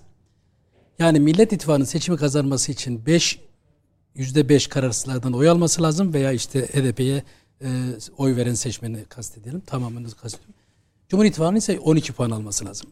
Burada yani e, muhalefetten daha çok Cumhur İttifakı'nın öbür taraftan oy almasına gelir. Yani e, eğer HDP'ye oy veren seçmenin oyları olmadan Millet İttifakı seçimi kazanamıyorsa HDP oy veren seçmenlerin oyu olmadan Cumhur İttifakı hiç kazanamaz. Bir tarafta yüzde beş Aa işte bak bu bu, Yok, bu, bu çok tehlikeli. Çok Nedim kötü Bey, noktaya geldik Lütfen bir müsaade edin. Çok Sizin kendi siyasi bir duruşunuz olabilir. Ben diyorum ki sadece HDP'yi kastetmiyorum. Evet. Kara, kararsız seçmen var burada. Yani şimdi mesela 2018 seçimlerinde İyi Parti'nin oy oranı Meral Hanım'dan daha yüksekti. Ee, HDP'nin oy oranı da Demirtaş'ınkinden yüksekti. Yani partinin kendi adayı var ama seçmen o gün iki sandıkta iki farklı oy kullandı. Bugün yani bizim yani Saadet Partisi olarak söylüyorum. Altın Masa'nın tamamı için söylüyorum. Biz bir partiyle kurumsal bir ilişkiye girersek bunu kamuoyu önünde deklare ederiz. Emin olun. Zaten Türkiye'de hiçbir şey gizli kalmaz. En gizli işinizi Taksim Meydanı'nda yapmanız lazım. En gizli siyasal görüşmeyi. Türkiye'de hiçbir şeyin gizli kalma şansı yok. Onun için hele hele teknolojinin bu kadar geliştiği bir çağda siya, gizli bir siyasal görüşme yapamazsınız yani. Ve biz de zaten öyle bir niyetimiz yok. Ama biz o gün iki sandık var. Yani HDP oy veren seçmen milletvekili seçiminde milletvekili olarak HDP'nin adaylarını görmek istiyor olabilir. Ama aynı kişilerin yani kendi siyasal temsiliyeti için söylüyorum. Cumhurbaşkanı adayı olarak. Aynı Cumhurbaşkanı adayı olmasına aynı kişilerin ekonomik sorunları var. Onların da yoksulluk sorunları var. Onların da satın alma güçleri eriyor. Onlar da bu hayat pahalılığından şikayet ediyor. Onlar da Türkiye'nin ahlaki değerler erozyonundan şikayetçi. Onlar da aile kurumunun gevşemesinden rahatsız. Dolayısıyla biz bu seçmene, bu politikalarımıza gideceğiz. Sadece bu seçmeni kastetmiyorum. Kararsız seçmenin tamamına. Türkiye'nin sorunu ne olursa olsun ben bir parti aidiyetim var diyen seçmen elbette gider oyunu kullanır. Onları da etkilemeye çalışır ama asıl olan Cumhurbaşkanı seçimiyle ilgili arayış içerisinde olan seçmen grubudur. Biz bunu bir partiye göre kategorize etmiyoruz. Türkiye'nin sorunlarını çözebilecek bir e, alternatif ortaya koyduğunuz zaman o seçmen zaten gelir. Bizim 6 milyon HDP'li seçmene hitap etmek için Nedim Bey'in dediği gibi HDP'nin kurumsal kimliğinden hadi hep beraber buraya oy veriyoruz demesini beklemiyoruz yani. Öyle bir talebimiz yok. Peki. Ama Saadet Partisi olarak söylüyorum biz Türkiye'de yasal olarak faaliyette bulunan her partiyi devlet muhatap alıyorsa, hazine yardımı yapıyorsa, meclis başkan vekili olarak protokolün ikinci sırasında görüyorsa, altına kırmızı plaka veriyorsa, belediye kazandığı zaman Türkiye'nin oradaki belediyesini devlet adına yönetiyorsa bir parti olarak da diyalog kurmaya değerdir. Ama siyasal olarak itirazın vardır. O diyaloğu resmi düzeyde tutarsın. Biraz daha sıkı tutarsın. Ya da tamamen dost iki parti gibi davranırsın. O partilerin kendi siyasal tercihleridir ama biz bir hukuki tavrı vardır, bir siyasal tavrı vardır. Biz Türkiye'de faaliyette bulunan dediğim gibi devletin problem görmedi. Çünkü devlet problem görse hazineden yardım yapmaması lazım. Devlet problem görse kırmızı plaka vermemesi lazım. Devlet problem görse meclisin iki, yani Türkiye Cumhuriyeti'nin iki nolu e, protokol plakasını meclis başkan vekiline vermemesi lazım yani. Kapatma davası devam ettiği için. Evet. Ayrı AK Parti ile ilgili de kapatma davası vardı. Şimdi AK Parti ile ilgili kapatma davası var diye biz AK Parti ile bütün ilişkileri donduralım mı yani? Vardı o dönemde. Dolayısıyla kapatma... Oynama ya. Ali Bey şunu söylemeye çalışıyorum. Ka- DEAP'la e, mekanik şöyle HDP'den önceki partiler hakkında da kapatma davaları vardı. Ama AK Parti onların kapatılmaması için HDP ile beraber anayasa değişikliklerine imza attı yani. Dolayısıyla bu bizim siyasal tavrımız burada ülkeyi birliğini, memleketin birliğini düşünürken yani bu bir siyasal tercihtir. Biz hukuki tavrımız bellidir. Siyasal tercihlerimiz Şu farklıdır. 45'i bir açabilir misiniz ya? 45 Millet İttifakı, 38 Cumhur İttifakı. Demek ki AK Parti'nin oyları 30'a falan düşmüş. Doğrudur. Yani 28 29 AK, 6 CHP'de 31 falan 32 Yani olmuş. şu an e, 6 45'i partinin toplam aç- 6 partinin toplam oyundan bahsediyorum. Biliyorum da 45'i bir açsanıza nasıl acaba bölümü? Dağılımını Yani, soruyor. e, Dağılım aşağı yukarı. e, Aşağı yukarı. Mesela CHP 31 falan mı? 32 mi? yok yani CHP 27 sayın fark etmez. Peki 27 CHP. Başka? İyi Parti. İyi Parti ne kadar olmuş sizce? Bilmiyorum yani e, anketler 14 15 diyor. 15 20 veren var, 32 12 etti, var fark 30 etmiyor. Tamam 32 etti. 45'e Nasıl geleceğiz. 32 ediyor? 42 yaptı. Pardon 42 yaptı. E, tamam. 3 de ötekiler yani. Hayır On- yani en şey ihtimal söylüyorum. 3 değil de yani e, 40 yani ortalamasını verdim anketlerin 45 olarak. Yani üç bunu de 50'ye çıkaran diğer- da var 42 de var. Diğer 4 parti de 3 yapar diyorsun. Herhalde hayır diğer partiler yapar anlamda ortalamayı 45 aldığım için şimdi siz onların en yüksek rakamlarını almış oldunuz. Hayır, Eğer onların en yüksek dayın- siz aşağı Hayır, hayır. söyleyin yani. Ne kadar gerçekçi 27 ona ile bakıyorsun. 15 alırsanız 50'ye ulaşmıştır diyorum yani. Hadi siz sayın mesela. Sizce CHP kaçtır? CHP belli yani. Kaç? 25 senedir 25'te Tamam. duruyor İyi CHP. Parti kaçtır? 25-15 deyin 40 İyi Parti zaten. kaçtır? Zaten 40 ediyor. 5'te öteki. Fena değil yani. Tamam anladım. Evet, doğru 38 de o. Toplamı 83 etti. Tamam mı? Kararsızlar var. HDP var. Kararsızlar ne kadar? HDP ne kadar? Yani 8 puan civarında kararsız var şu an. Şu an 8 HDP. puan mı? Evet. Valla 15 falan diyorlar Hayır, kararsızlar. Şöyle yani Peki 8 puan kararsızlar. e, şey yok 8 civarında. Evet, Aldığımız 9 anket puan da. HDP mi? Yani düşüp şey yapabilir ama 38'i 45'e çıkaramazsınız yani 38 öyle. Hayır, çünkü bir şey yapmıyorum Yok yok sizi ben diyorum ki Ali, ya. Ali Bey ben de anlatıyorum Yani diyorum ki hani 38'in dışındakini paylaştırdığınız zaman 45'in de üstüne çıkar yani. Ha, evet yani e, AK Parti er- erimiş 40 41'den 42'den Ya şeye bu hani gelmiş, e, şey 30'a. gibi e, Tamam, bahis oynar gibi bir iddia anlamda söylemiyorum. Hayır ama, ama yani ben her ay seçim yere- işleri başkanı olarak her ay Türkiye'nin en saygın 4 araştırma şirketinin Neyse, benim bunlar- dışında yaptığı anketleri alıp inceliyor. olarak Yok, şunun için söyledim. şeyler de değil. Bey, önemli Tahmin değil. bunlar yani. Rakamlar da farklı. ben burada bir Anketler rakam iddiasında bulunmuyorum. Sadece siz Evet, ben hani sizin- dediniz ya evet. HDP'nin oyları HDP oyları olmadan Tutumunuzu ben şöyle anladım. Doğru mu anlıyorum? Meşru bir partidir. hukuki olarak Hukuki faaliyetini olarak yürüten bir partidir. Diğer bütün partiler gibi aynı mesafede bakarım dururum onlara. İşte siyasal tavır dedim ya. Nedir bazı siyasal- partiler vardır ki çok daha tamam. sıkı ilişki içerisinde olursunuz. Evet. Bazı partiler var ki biraz daha alt düzeyde olursun. Bazı partiler vardır ki bir hukuki statüsü olan bir e, kuruluşa nasıl yaklaşmanız gerekiyorsa o- öyle yaklaşırsınız. Yani o Hayır, ilişkin HDP örneğini ayırma. Genellemeden HDP örneğinden yola çıkarak şunu duymak istiyorum. HDP bize bir kurumsal ziyaret yapmak istediğinde bunu problem görmüyoruz. Kabul de ediyoruz. Bizim bir etkinliğimiz örneğleri bakın hoca anma programı olur. Bütün partiler AK Parti MHP dahil davet göndeririz. Evet. HDP'ye de göndeririz. o Onlar zaman, da geri o zaman katılırlar. madem meşru parti ve de işte diğer partiler gibi Hayır, şimdi o zaman bakanlık verilmesi de gayet normaldir yani. o zaman Altılı AK Parti'ye niye şöyle- almıyorsunuz diye soralım. Bırakın Ben de bakanlık. diyorum ki sadece Altı, altı, madem meşru. Türkiye'de kaç parti var Nedim Hem Bey? de muhalif. 140, hayır 140 parti var değil mi? Ama bunların Ümit oyu, Özdağ'ı da almıyoruz. bunların, Yok, öyle bunların oyu 10 Var, falan çok basit. Yok hayır hayır öyle, Siz öyle bir dediniz şey. ya meclisteki üçüncü parti en çok oy alan. Protokolde ikinci partiden Hayır bahsediyoruz. protokolde ikinci parti değil. Meclis başkan vekili Ya, olarak işte pardon. Şimdi bu kadar meşruiyet alanı tanıdığınız, çizdiğiniz HDP'yi ben tanımıyorum. Devlet tanıyor. devlet tanıyor. Tamam, Çünkü bu bahsettiğim Tamam, imkanların tamam. tamamı devlet bu, tarafından bu devletin tanınıyor. ayıbı. Bak bu Bilmiyorum devletin yani, ayıbı. ayıbı? Bunun altında Belki kırk- de devletin aslında devlet Yok, olma yok, vasfıdır değil, bu yani. değil, değil, değil. Çünkü Bak, değil, değil. bir hukuk devletinde bu devletin eksiği. bir hukuk devletinde Burası hukuk, kararları bizim burası kendi hukuk devleti falan değil. Bak burası, Burası hukuk devleti olsa, devleti. bak Burası hukuk burası devleti. hukuk devleti olsa HDP gibi parti Yok, hayat nefes alamaz. o zaman bak, Alamaz. Ne, ne. Bir dakika dinleyin. Hukuk Bir devleti, dinleyin bak ben- hukuk devleti Burası- kendi bir değil, değil. edin. Tamam bir şey. Değil, bir, bak- Bir hukuk devleti kendi hukuk kurallarını ihlal eden kişiyi süratli bir şekilde Tabii. Aksine, yargılar. Ben sana söyleyeyim. Bir hukuk devleti mesela Almanya'da, Amerika'daki olduğu gibi böyle bir partiyi kurduğunuz gün Nasıl kapatacak? Ağzınıza Öcalan lafını aldığınız Tamam. gibi mesela Nasıl aldın- kapatacak ama onu söylüyorum. İdari kararla mı kapatacak? Guantanamo'ya götürür biliyor musun? Bak şöyle Ya örnek vereyim size. böyle Bak, bir şey yok. Türkiye örnek ver. hakaret Bir dakika örnek. şey yok. Ya bir dakika örnek. Ya bir dakika. Türkiye'nin demokrasi tarihine Hocam e, bak şey demokrasi tarihi falan değil bu. Bu terör tarihinden Türkiye bahsediyoruz. Türkiye İlk- sahipsiz Tamam, bir Öcalan- ya. Bülent Bey, bak hocam bir dakika. Ben şu Öcalan'ı biz nasıl dakika. Öcalan'ı yargılamaya gerek var mıydı size göre? Aldınız getirdiniz. Niye mahkeme kurdunuz? Niye günlerce ifadesini aldınız? Niye şahit dinlediniz? Şimdi bir yasal asmak üzere. Ya, Asılmak üzere. Öcalan'ın kendisi HDP'den daha mı asılmak e, üzere getirildi ya. Tamam, ama yargıladınız değil mi? As tabii önce Mahkeme- yargılayacaksın tabii. Tamam, mahkeme- Asılmak üzere getirildi adam. Asılmadı. O önemli değil İdam ama devlet olarak kaldırıldı. devlet olarak Bak o 30 bin kişinin bir müsaade edin. Devlet olarak 30 bin kişinin katili olan bir kişiyi asar. hayır hayır mahkeme Amerika asar, idam eder. Yargıladınız. Savunma hakkı verdiniz. Şahit He? dinlettiniz. Bunlar Ondan- süreçler, prosedür. İşte aynı şeyi devlet hukuk devlet derken bunu kastediyorum. işte bak. Ama Tamam. devletin hukuk kurallarını ihlal eden biri varsa Tamam. Bir hukuk devletine kişinin- yakışan bu onu yargılamaktır. bak, bu katili- partiler bak. partiler yasa ve anayasa aykırı mı hareket etti? Bak. Anayasa mahkemesi bu iş için vardır. Örnek Siz vereceğim, bak, kapatmadan örnek. Süre bitti. kapatmış bak, gibi dakika, bir dakika, davranırsanız bir dakika, örnek bu doğru. Bak, 30 bin kişinin bir dakika, katilini bir dakika. e, yargılanmazdan Örnek- infaz örnek etmiyorsun da. HDP'yi nasıl Bak yapacaksın? HDP yasal prosedürü tamamlar, kuruluşunu yapar, gider ağzını açıp Öcalan lafı ettiği an tak kapatırsınız. Tak Tak kapatma diye bir şey yok. Kim kapatacak diyorum Anayasa ben de. Mahkemesi kapatacak. Tam bir günde mi oluyor? Onun bir prosedürü var. İddianame hazırlayacaksınız. bugüne kadar kalmazdı bak, bugüne O kadar ayrı. kalmazdı. Ben de diyorum ki Siz gidin. o zaman devlet devlet kendi işini yapacak.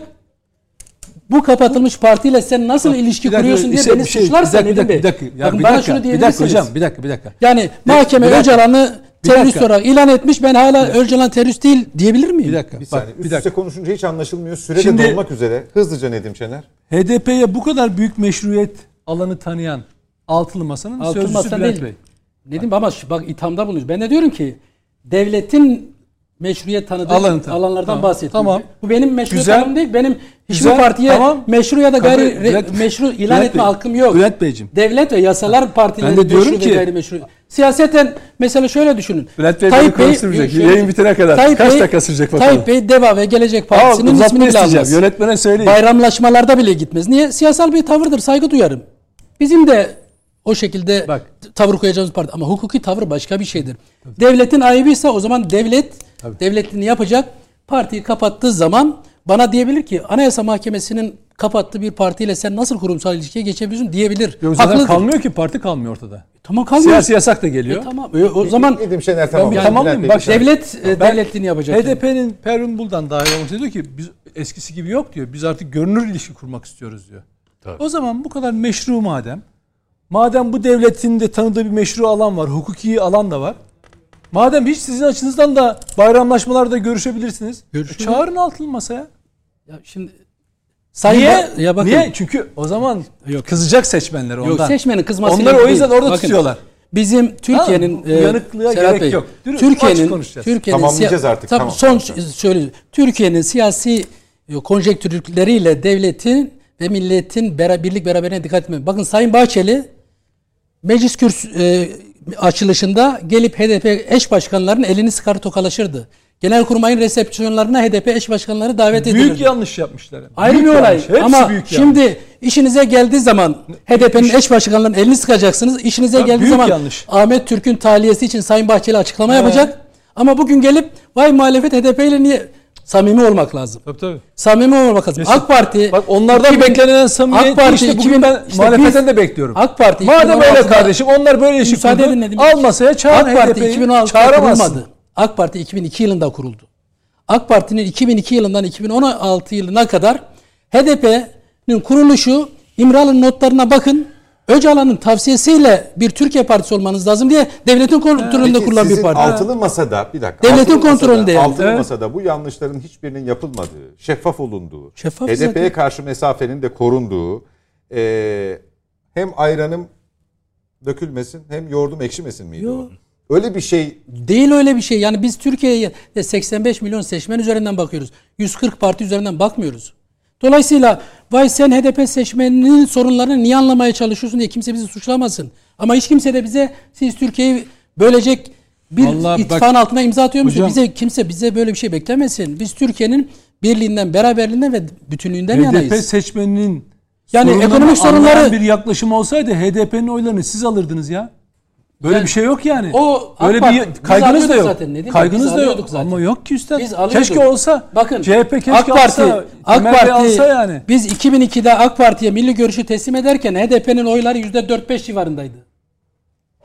Diyarbakır Büyükşehir Belediyesi, Mardin, Van, Urfa Büyükşehir Belediyesi Refah Partisi'ndeydi. O belediyeleri kaybeden siyasi irade nasıl oldu da bu %12-13'lere bu parti çıktı? Dönüp kendilerine o soruyu sorsunlar. Eğer Diyarbakır'da bugün siz iktidar partisi olarak %15'lerdeyseniz dönüp kendinize bakın. Niye böyle oldu? Niye bu kadar işte Nedim Bey'in dediği gibi terör e, Onlar- örgütleriyle onlar olan ilişkisini içeriden. inkar etmeyen bir partiye bu ülkenin %12-13 insan hangi duygularla oy veriyor? Yani bu 20 yıllık sürecimizi o zaman bir incelememiz lazım. Onu söylemeye çalışıyorum. Süre bitti. Çok teşekkür ediyorum. Nedim Şener, Bülent Kaya. Sağ olun. Ali Bey izlediğiniz için ben de çok teşekkür ediyorum. Birlikte izledik. Evet, evet, bana eşlik ettiğiniz için çok teşekkür Çok ederim. teşekkür Sağ olun. eksik olmayın. Ee, bu hafta da net bakışı noktalıyoruz efendim. Önümüzdeki hafta saatler 20.45'i gösterdiğinde yeniden birlikte olmak dileğiyle.